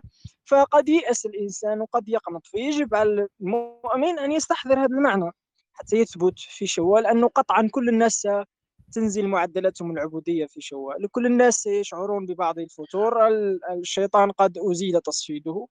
إذا كان لم يكن يستطيع أن يمكر مكره المعتاد في رمضان الآن كما يقول مشايخنا الكرام هو وقته ليقتص من المؤمنين.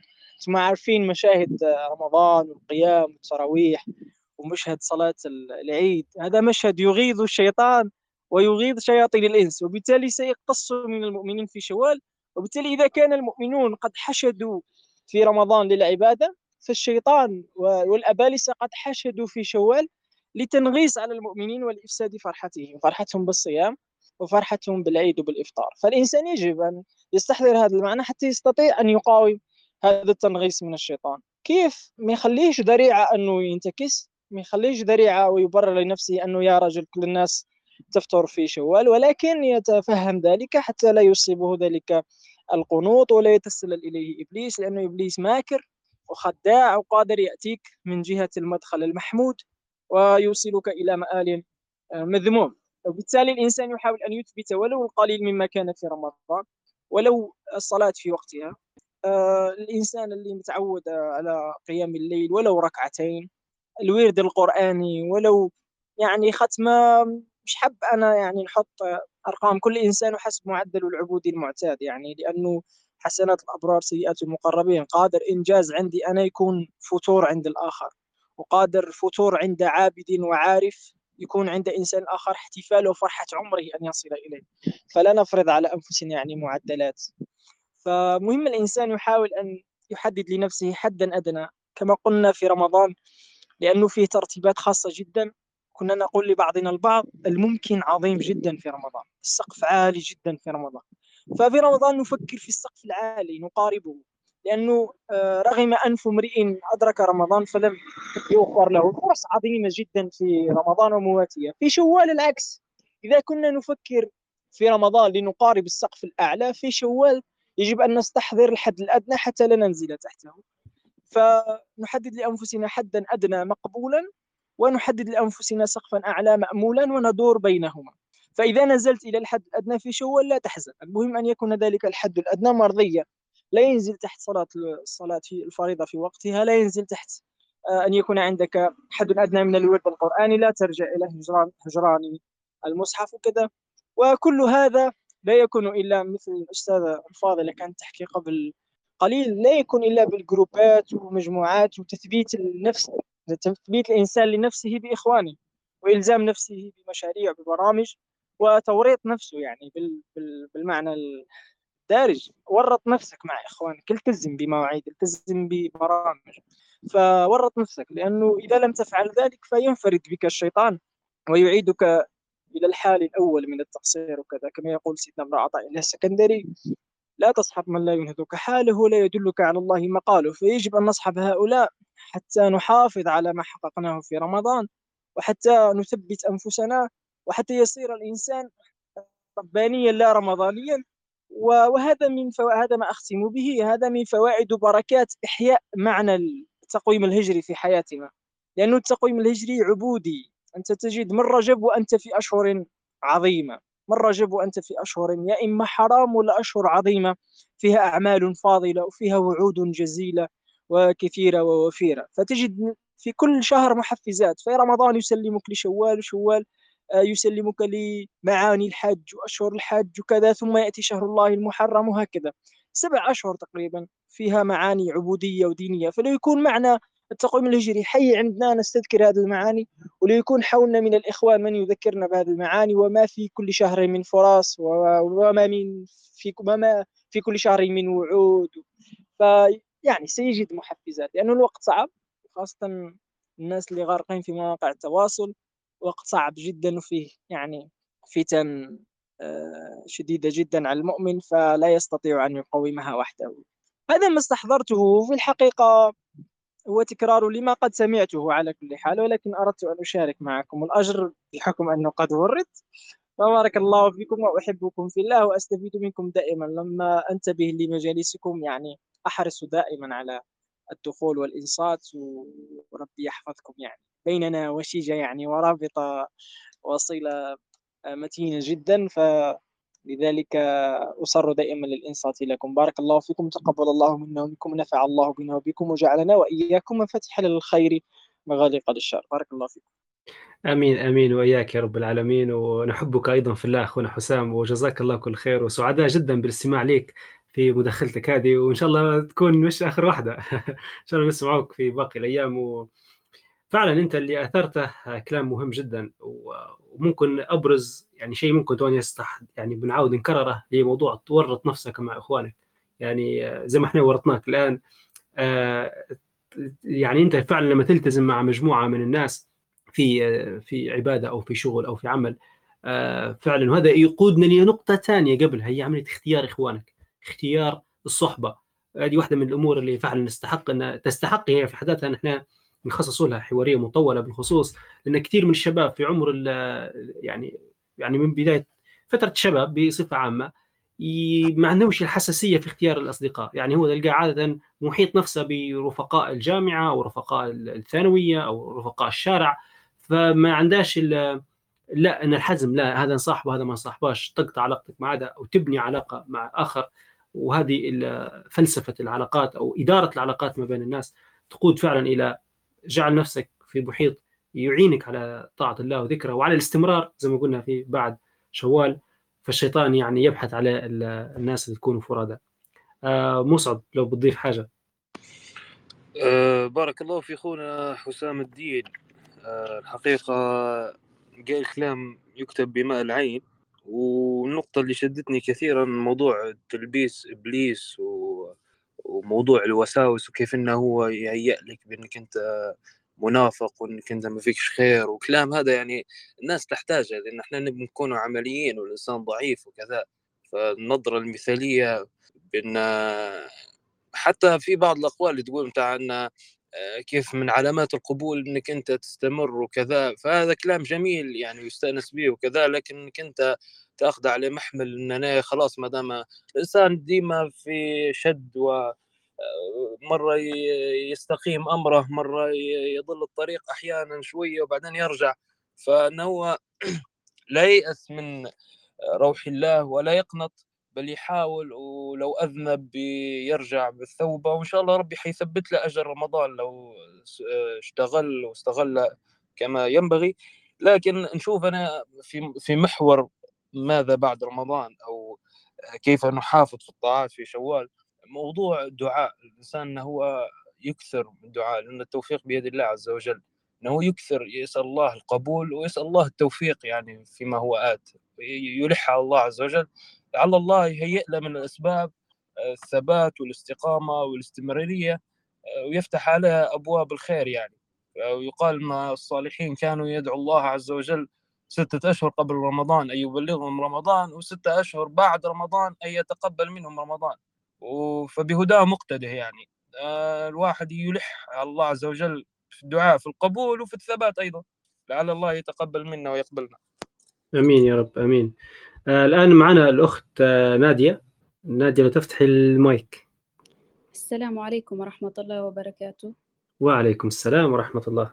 آه أنا حابة نضيف إضافة على تكملة للأخ حسام الدين بارك الله فيه. فأنا كنت أحد الناس اللي دائما أصاب بفتور في شوال من بعد رمضان. فهيك حابة نشارككم بحاجة شخصية صارت معايا. أنا هيك قبل أيام كانت تحدثني نفسي إن أنت مش ضروري تصيمي ستة شوال مع إني أنا في العادة آه، نصيم فيهم الستة شوال هذه فسبحان الله هيك كان الفتور آه، عالي جدا. فهيك قبل يومين وثلاثة آه، كنت مجمعة بيني وبين نفسي نسأل في روحي يعني ليش ما تبيش تصيمي ستة شوال؟ أو يعني و وإن أنا في في شعبان وفي رجب شعبان بالذات يعني أنا صمت ثلث أرباع. فليش انت يعني الإنسانة اللي صامت 22 أو 23 يوم في شعبان هل هي غير قادرة إنها تصيم إنها تصيم ستة أيام فقط من شوال؟ قصدي كان موضوع غير غير مقنع بالنسبة لي. فاستوقفتني خلال محاسبة نفسي جملة آه لابن القيم في كتاب الداء والدواء هذه اللي حابة إني إن الكتاب هذا تقروه كلكم لأن لأن باب الذنوب فيه آه جدا مفيد. آه يقول ابن القيم لا يكون في بعض الآثار الإلهية عن الرب تبارك وتعالى لا يكون عبدا من عبيدي على ما أحب ثم ينتقل عنه إلى ما إلا انتقلت له مما يحب إلى ما يكره. ويقول أيضا ابن القيم ولا يكون عبدا من عبيدي على ما أكره ثم ينتقل عنه إلى ما أحب إلا انتقلت له مما يكره إلى ما يحب. فالجملة هذه خلتني يعني آه، ردتني شوية هيك عن نفسي وصراحة يعني هيك استوقفتني جدا. فقعدت نسأل في روحي يعني هل أنت الشيء اللي توا بتديريه؟ هل هو هل أنت على ما يحب أو على ما يكره يعني؟ والحاجة الثانية أن أنا آه اللي حابة نضيفها أن الفتور في شهر شوال هو الإنسان يصاب بالضيق ويصاب بالهم. فأنا هيك يعني نشوف فيه إن الهم هذا هم إيجابي. فأنت مهما كان يعني الإنسان يحس بهم وضيق إنه هو مقصر شوية في الطاعات بس الهم اللي اللي اللي حركك لقضية أو لغاية ما هو هم إيجابي. يعني المفروض أن إحنا حتى الشعور هذا في حد ذاته نحمد الله عليه.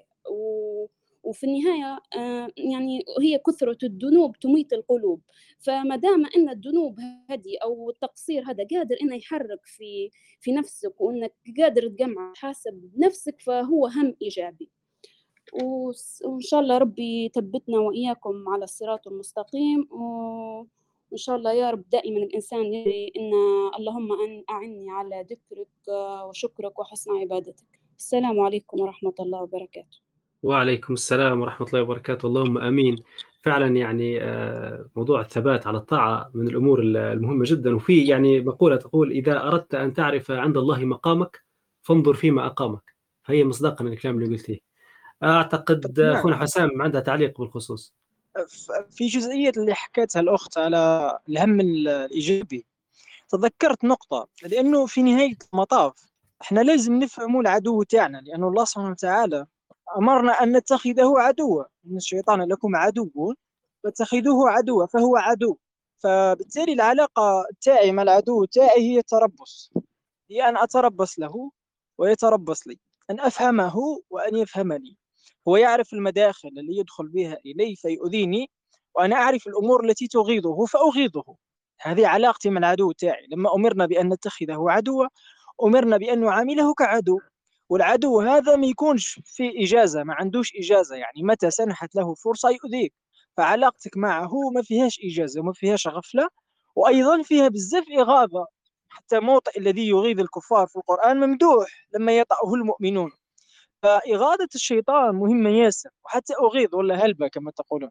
حتى أغيظ حتى أغيظ الشيطان لازم نفهم أنه مثل ما المؤمنون العارفون الذين يبلغون درجة عالية من الإيمان عندهم علو همة عندهم علو همة فالشيطان بالمقابل بلغ درجة عالية جدا في السوء والشر والعصيان بل هو يعني الدرجة الأعلى.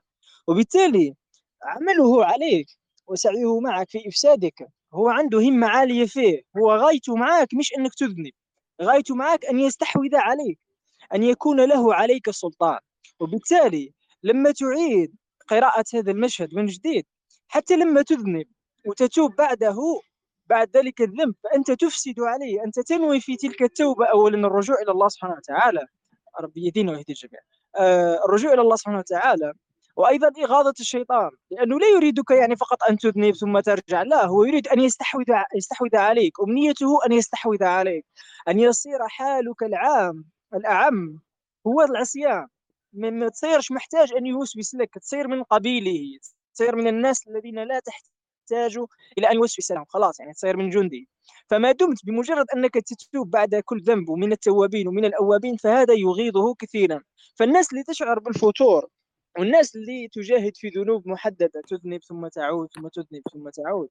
من الاسباب اللي تخليها تثبت أمام الشيطان حتى ما يوقعوش في حبائله وفي شراكه حتى يظنوا أنهم غير محبوبين وغير مجذوبين وأن الله سبحانه وتعالى لا يريدهم وأن الله سبحانه وتعالى قد طردهم ولا يحبهم وكذا وإلا لما أسلمهم للشيطان وللذنوب. فمن الأشياء اللي تعينهم هذه الفكرة. أنه ما دمت مجرد أنك تتوب بعد الذنب لو أذنبت في اليوم مئة مرة وهذا حال المؤمنين كما قال العلماء فأنت تغيظ الشيطان وأنت تتعبه ومهما كانت فرحته بذنبك ضعف أضعاف بل عشرات تنغيصك عليه بتوبتك بعد ذلك الذنب. سينسى كل فرحته وإنجازه فإضافة لكون التوبة تجب ما قبلها والحسنات آه، يذهبن السيئات فايضا أنت تغيظ الشيطان. فلما تفهم هذه الفكرة وتعاود تسترجع معنى أنك صح مؤمن وأنك متعب الشيطان مش وحده راه متعبك وأنك صح تغيظه وأنك قد استعملك الله سبحانه وتعالى لتغيظه حتى وأنت مذنب وتمشي إلى الله كما يقال نسير الله سبحانه وتعالى عرجا. ومكاسير استحضار هذا المعنى يخليك تشعر مجددا بلذة الإيمان وأنك من جند الرحمن لا من جند الشيطان حتى وإن كان يعني يغلبك أحيانا والحرب والسجال ورب معصية أورثت ذلا وانكسارا خير من طاعة أورثت عجبا واستكبارا. وبارك الله فيكم. الله يجزيك كل خير. شكرا شكرا حسام فعلا على يعني التنبيه على موضوع عداوتنا مع الشيطان. يعني آه، هو هذا يعني مفتاح مفتاح التعامل. يعني سبحان الله إحنا في حياتنا العادية إحنا دائما نتربص بالعدو والعدو يتربص بنا. إذا كان فعلا عدو الإنسان يعني لو كان شخص في معركة مش حيجيه مثلا لذة النوم ولذة الرفاهيه لأن أنت في لحظة ممكن تجيك رصاصة طايشة أو رصاصة مش طايشة موجهة نحوك. فما بالك بالشيطان المتربص بنا يعني في كل وقت وحين. فجزاك الله كل خير على التنبيه الطيب هذا. مصعب هل أنت معنا يا مصعب؟ معك معك يا عبد الرحمن. إحنا طبعا إيه. جزاه الله خيرا مش حنوفوه حقه يعني في الثناء على مداخلته الثمينة جدا وعلى جميع المداخلات حقيقة كانت يعني. آه، في غاية الفائدة. بارك الله فيهم جميعا. يعني نسمع في, في, في حاجة تفكرتها تو خلي بنشاركها. آه، بخصوص آه، تعاملنا مع شهر رمضان. فاتينا حكينا لك بنضيفها بنضيفها. في هذا الشهر تعرفت على شبوب ألباني صغير في يعني عمره 16 سنة. يعني كان جديد في المنطقة اللي نسكن فيها فكان من رواد المسجد كان خجول جدا. فتعرفت عليه وانسجم هيك فلاحظته يعني هو يعني معلوماته على الدين يعني ممكن هذا أول رمضان أيوه هذا أول رمضان تقريبا يصيمه بشكل كامل. أول مرة يجي يصلي بالمسجد قبل ما كانش يصلي قلت له في ألبانيا غادي كيف الوضع؟ قال لي لا. قال لي اللي يصلوا في المسجد يسموا فيه هيك معروفين يقول لك هذا يصلي خمس أوقات معروفين هيك بروح قال لي ناس غادي في ألبانيا في بعض منهم ما يعرفش يصيم رمضان بالكامل. يقول لك يصيم أول يوم ويوم في النص وآخر يوم. والصلاة ما يعرفوش المسجد إلا لما يجوا صلاة العيد. فلهذا تلاحظوا انه في الصور تو لما يدير فيها صلاة العيد الجماعية لو كان قبل لكم صورة من الباني عدد ضخم. صح هي صورة مفرحة إنه تشوفوا لكن راهو قال لي معظمهم يجي يصلي صلاة العيد بس ما يصليش في الأوقات العادية. ففي خلل يعني في الجانب الديني. عموما لكن هي شني آه كان لما يجي مثلا وقت المغرب قبل ما يجي الفطار إذا شاد تليفونه ويقعد لهي به المفروض قبل المغرب الإنسان يدعو الله عز وجل ذوق إجابة الدعاء.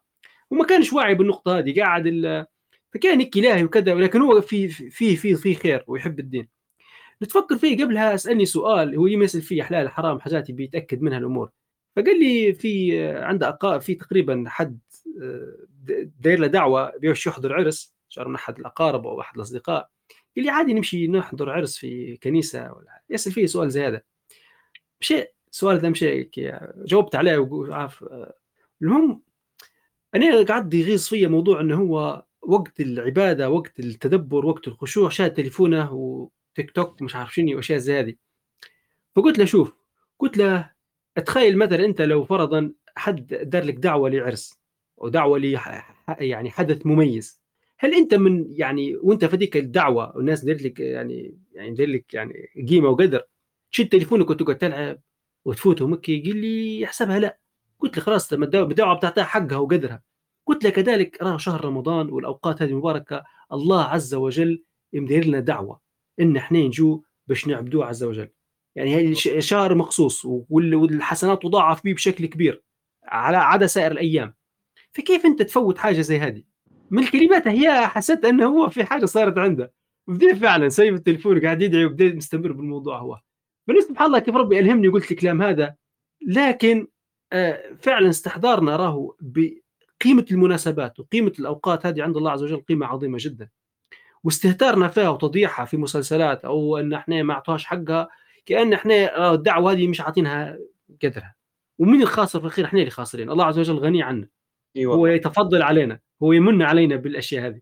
وهل إحنا فعلا نقبل هذه الهدية وهذه الدعوة ونكون فعلا من الذين يرضى عنهم ويكون نجاهم من النار؟ طيب حبيت نضيف النقطة هذه لعل تكون فعلا آه، حاجة تعين حتى على تذكيرنا وتذكير غيرنا.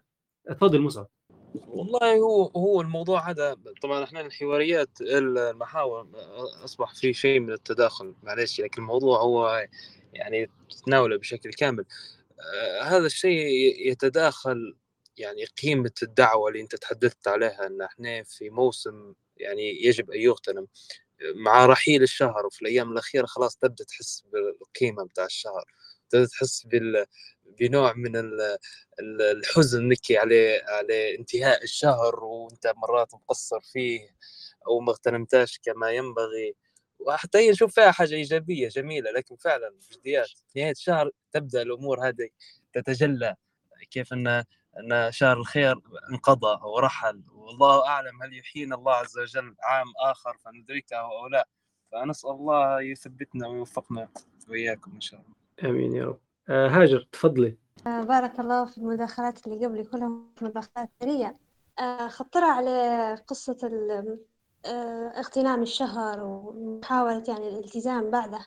في حاجة لمستها ثاني مثلا لما جيت العشر الأواخر من رمضان زي ما قال مصعب في من إنسان يحس شوية طاقته تنقص وخلاص يعني يبدأ نوعا ما منهك. ولكن في حاجة سبحان الله هي يعني حتى مذكورة في القرآن فذكر إن الذكرى تنفع المؤمنين. آه فواحدة من الأشياء اللي جربتها مع نفسي هي أن الإنسان يحاول أن كل ما يجي مو يعني حتى في بداية رمضان جربتها في العشر الأواخر أن لما تجي حاجة مهمة والإنسان هو مستحضر أهميتها وعارف قيمتها لكن زي ما نقولوا ما مش كل شيء مستحضرة مش زي ما حد يذكرك. فكنت مرات نسمع في محاضرات مثلا الشيخ فريد الأنصاري أو الشيوخ المختلفين فكان سبحان الله يوضح في أشياء توضح عندك ورؤية توضح عندك وهمة على عندك فأنت تقبل على على العبادة أكثر وخلاص يعني تحس بعظيم الشيء اللي أنت مقبل عليه. فواحدة من يعني الأشياء اللي استشعرتها في رمضان. وحتى حاليا بعد رمضان يحس الإنسان إنه المفروض إنه هو يثبت على الشيء اللي اللي كان يقوم فيه في رمضان ولكن مش عارف كيف. يعني في نوع من التهان. هو خايف من إنه يرتكب ذنوب هو خايف من إنه طاعته تنقص. في نوع من آه كيف باهي كيف تدير شنو الحل؟ شنو الطريقة؟ فسبحان الله يعني إحنا في عصر وفي وقت المواد منتشرة في الإنترنت وتفتح اليوتيوب بس وتكتب وتقدر يعني تلقى الشيء. فالذكرى والتذكر والتذكرة أمر عظيم جدا إنه هو يثبت الإنسان يعاونه على آه، يعني شحذ الهمة يعاونه على اغتنام أشهر الطاعات والالتزام والتثبيت. ف...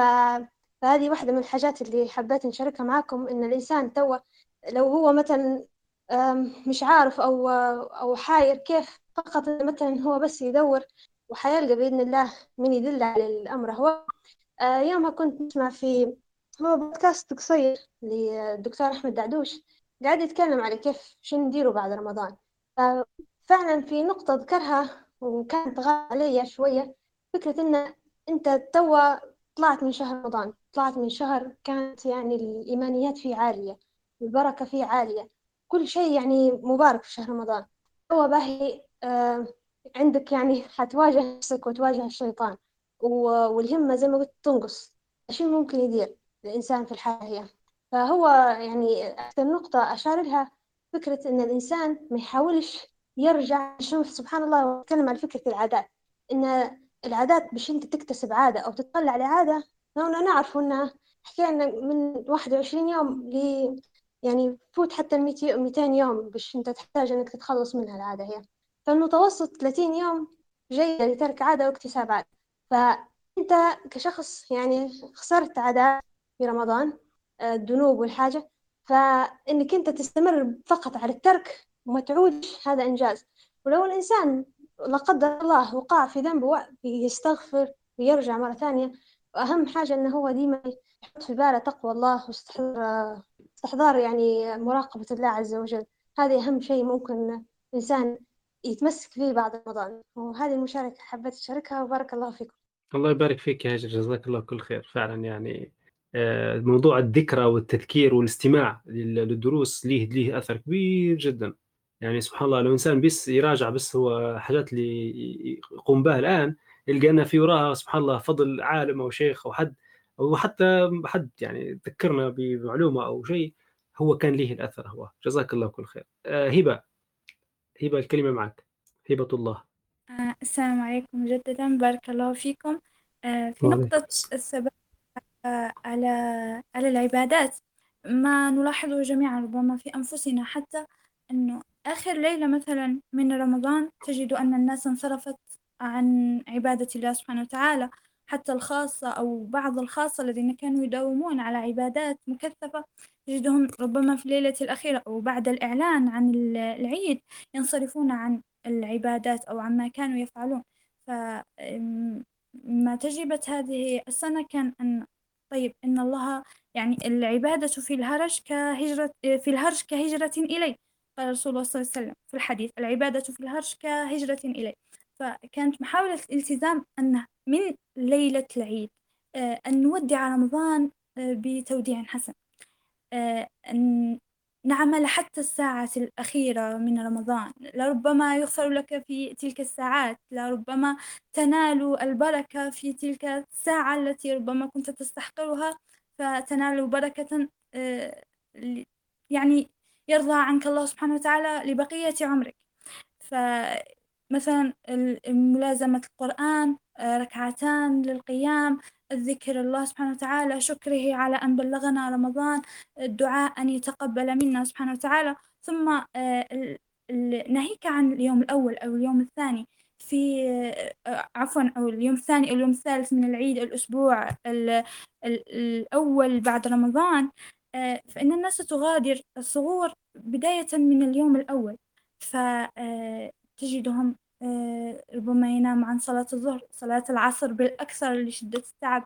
فمحاولة أن نبقى مع الصفوة الكرام أو أن نكون يعني مدركين لأن ما كان لدينا كان فرصة من الله سبحانه وتعالى وهبة منه سبحانه لكي نتقرب منه.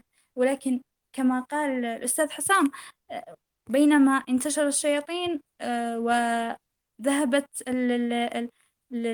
الخصائص الخاصة برمضان والبركات الخاصة برمضان. طيب فلنلزم نحن الصغر ولننظر حال أنفسنا في في هذه الأوقات الصعبة ولنحاول آه، قدر الإمكان أن نستكثر من الخير وأن ننظر الله حالنا. طيب يا الله أن أعبدك حتى و وال يعني الظروف ضدي من شياطين ومن ملهيات وما إلى ذلك. آه، هناك مقولة جميلة جدا يقال أن يعني يقال فيها أيظن أصحاب محمد أن يستأثروا به دوننا؟ كلا والله لنزاحمنهم عليه زحاما حتى يعلموا أنهم قد خلفوا وراءهم رجالا. فمزاحمة الصحابة ونحن أعلم بطبقة الصحابة طبعا نحن لن نبلغ مرتبتهم ولكن على الأقل لنزاحمهم. نعرف كيف كانوا يتعاملون مع رمضان ومع ما بعد رمضان ولنفعل مثلهم ولنتدارك أنفسنا ولنحاول أن لا نترك آه، العبادات والسجادات والمصاحف في هذه الأيام. آه، من ذاق قرب الله سبحانه وتعالى عرف اللذة وكما يقول الإمام ابن القيم من ذاق فاق. يعني إذا فاق اشتاق وإذا اشتاق اجتهد. يعني آه، من من كرامات رمضان أنه يذيق الإنسان لذة القرب من الله سبحانه وتعالى ولذة الراحة عند الله سبحانه وتعالى والأمان والسكينة التي بجانبه فهذا حال الناس الذين يثابرون على العبادات طوال العام. ربما نحن نذوق ذاك الشعور شهرا واحدا ولكن هو ليس شيئا مستحيلا. هو شيء عادي أو شيء آه، يذوقه الصفوة المثابرون على العبادات أو الملتزمون بالعبادات آه، طوال العام. فالله يجعلنا من من يثبت بعد رمضان وأن يبلغنا رمضان القادم إن شاء الله في خير وعافية ويرزقنا حسن الختام إن شاء الله. اللهم آمين آمين. جزاك الله كل خير يا هبة. وعلى سيرة الذوق والمعرفة أنا جاي في بالي الآن يعني مثال تشبيهي لعله يكون يعني مناسب. آه والله أعلم. لو إنسان لما يروح مثلا لمحل للعطور أو يختم أو بجانبه يعني مرات يمدوا له زي تيست أو تجربة يعني يشم بها الرائحة لو عجباته ممكن يرجع للمحل ويشتري تلك العطر أو الرائحة. فسبحان الله تشبيه يعني لعله يكون مناسب يعني عمل رمضان كانها عملية أخذك من يديك وإدخالك لذلك المحل أو تجربة آه، تجربة الروائح هذه ومن بعدها تخرج. فأنت لو الروائح اللي جربتها وعجباتك المحل مفتوح دائما أمامك تقدر ترجع في أي لحظة وتشتري العطر وتقتنيه. كذلك موضوع يعني التجربة التي أخذنا عنها يعني أخذنا لها يعني آه، يعني جماعية في شهر رمضان هي مثلا قيام الليل أو التراويح أو صلاة قيام الليل. فقيام الليل من بعد رمضان متاح للجميع. أي حد يعني يقدر يقوم الليل فيقدر يقوم الليل. فليش الإنسان ما يداومش على الأمر هذا؟ وخاصة ان خاصة قيام الليل والثلث الأخير منه الله يتنزل يعني أي إنس يعني الدعاء فيها مستجاب. فهذه البركه يعني الثلث الأخير من الليل يعني ليس لا يعني لماذا يتم التفريط فيها؟ آه، سؤالي نفسي وللجميع والله والله أعلم يعني من باب التذكير. فرمضان كانت تجربة ليش ما نستمروش من بعدها؟ ولو كانت دائما يكون يعني يقال ولو بركعتين يعني ولو بركعتين بالفلق والناس. وتختم بالوتر بالإخلاص. يعني أقل القليل يعني بحيث أن تصبح المداومة إلى أن تصبح عادة. فنسأل الله آه، عز وجل أن أن يبارك لنا في آه، باقي أيامنا ويثبتنا في شهر شوال ونتقبل منا ما ما مضى في شهر رمضان. وعلى سيرة القبول يعني من من الأشياء اللي تعتبر من علامات القبول الإنسان يشعر بالوجل والخوف أنه لم تقبل أعماله. فالإنسان الذي يطمئن يعني أنا خلاص آه، يعني الأعمال اللي قمت بها خلاص ما ربي تقبلها مني وكل شيء ترى هذا مؤشر خطير. الإنسان دائما يلوم نفسه ويحس انه كانه ما فيش ولا حاجة تقبلت ويجتهد من جديد. حاجة نسميها نسميه صفر العداد. تخيل إن عدادك صفر تو كل اللي درته راح عاود من جديد. فهي عملية إنك أنت ديما تجاهد وديما في عملية الحركه المستمرة. الاطمئنان والراحة وانك خلاص سويت هذا مؤشر خطير جدا. الوجل الوجل من الأمور أو الخوف دائما من الله عز وجل. هذه من الأمور المعينة جدا على العمل وعلى الثبات.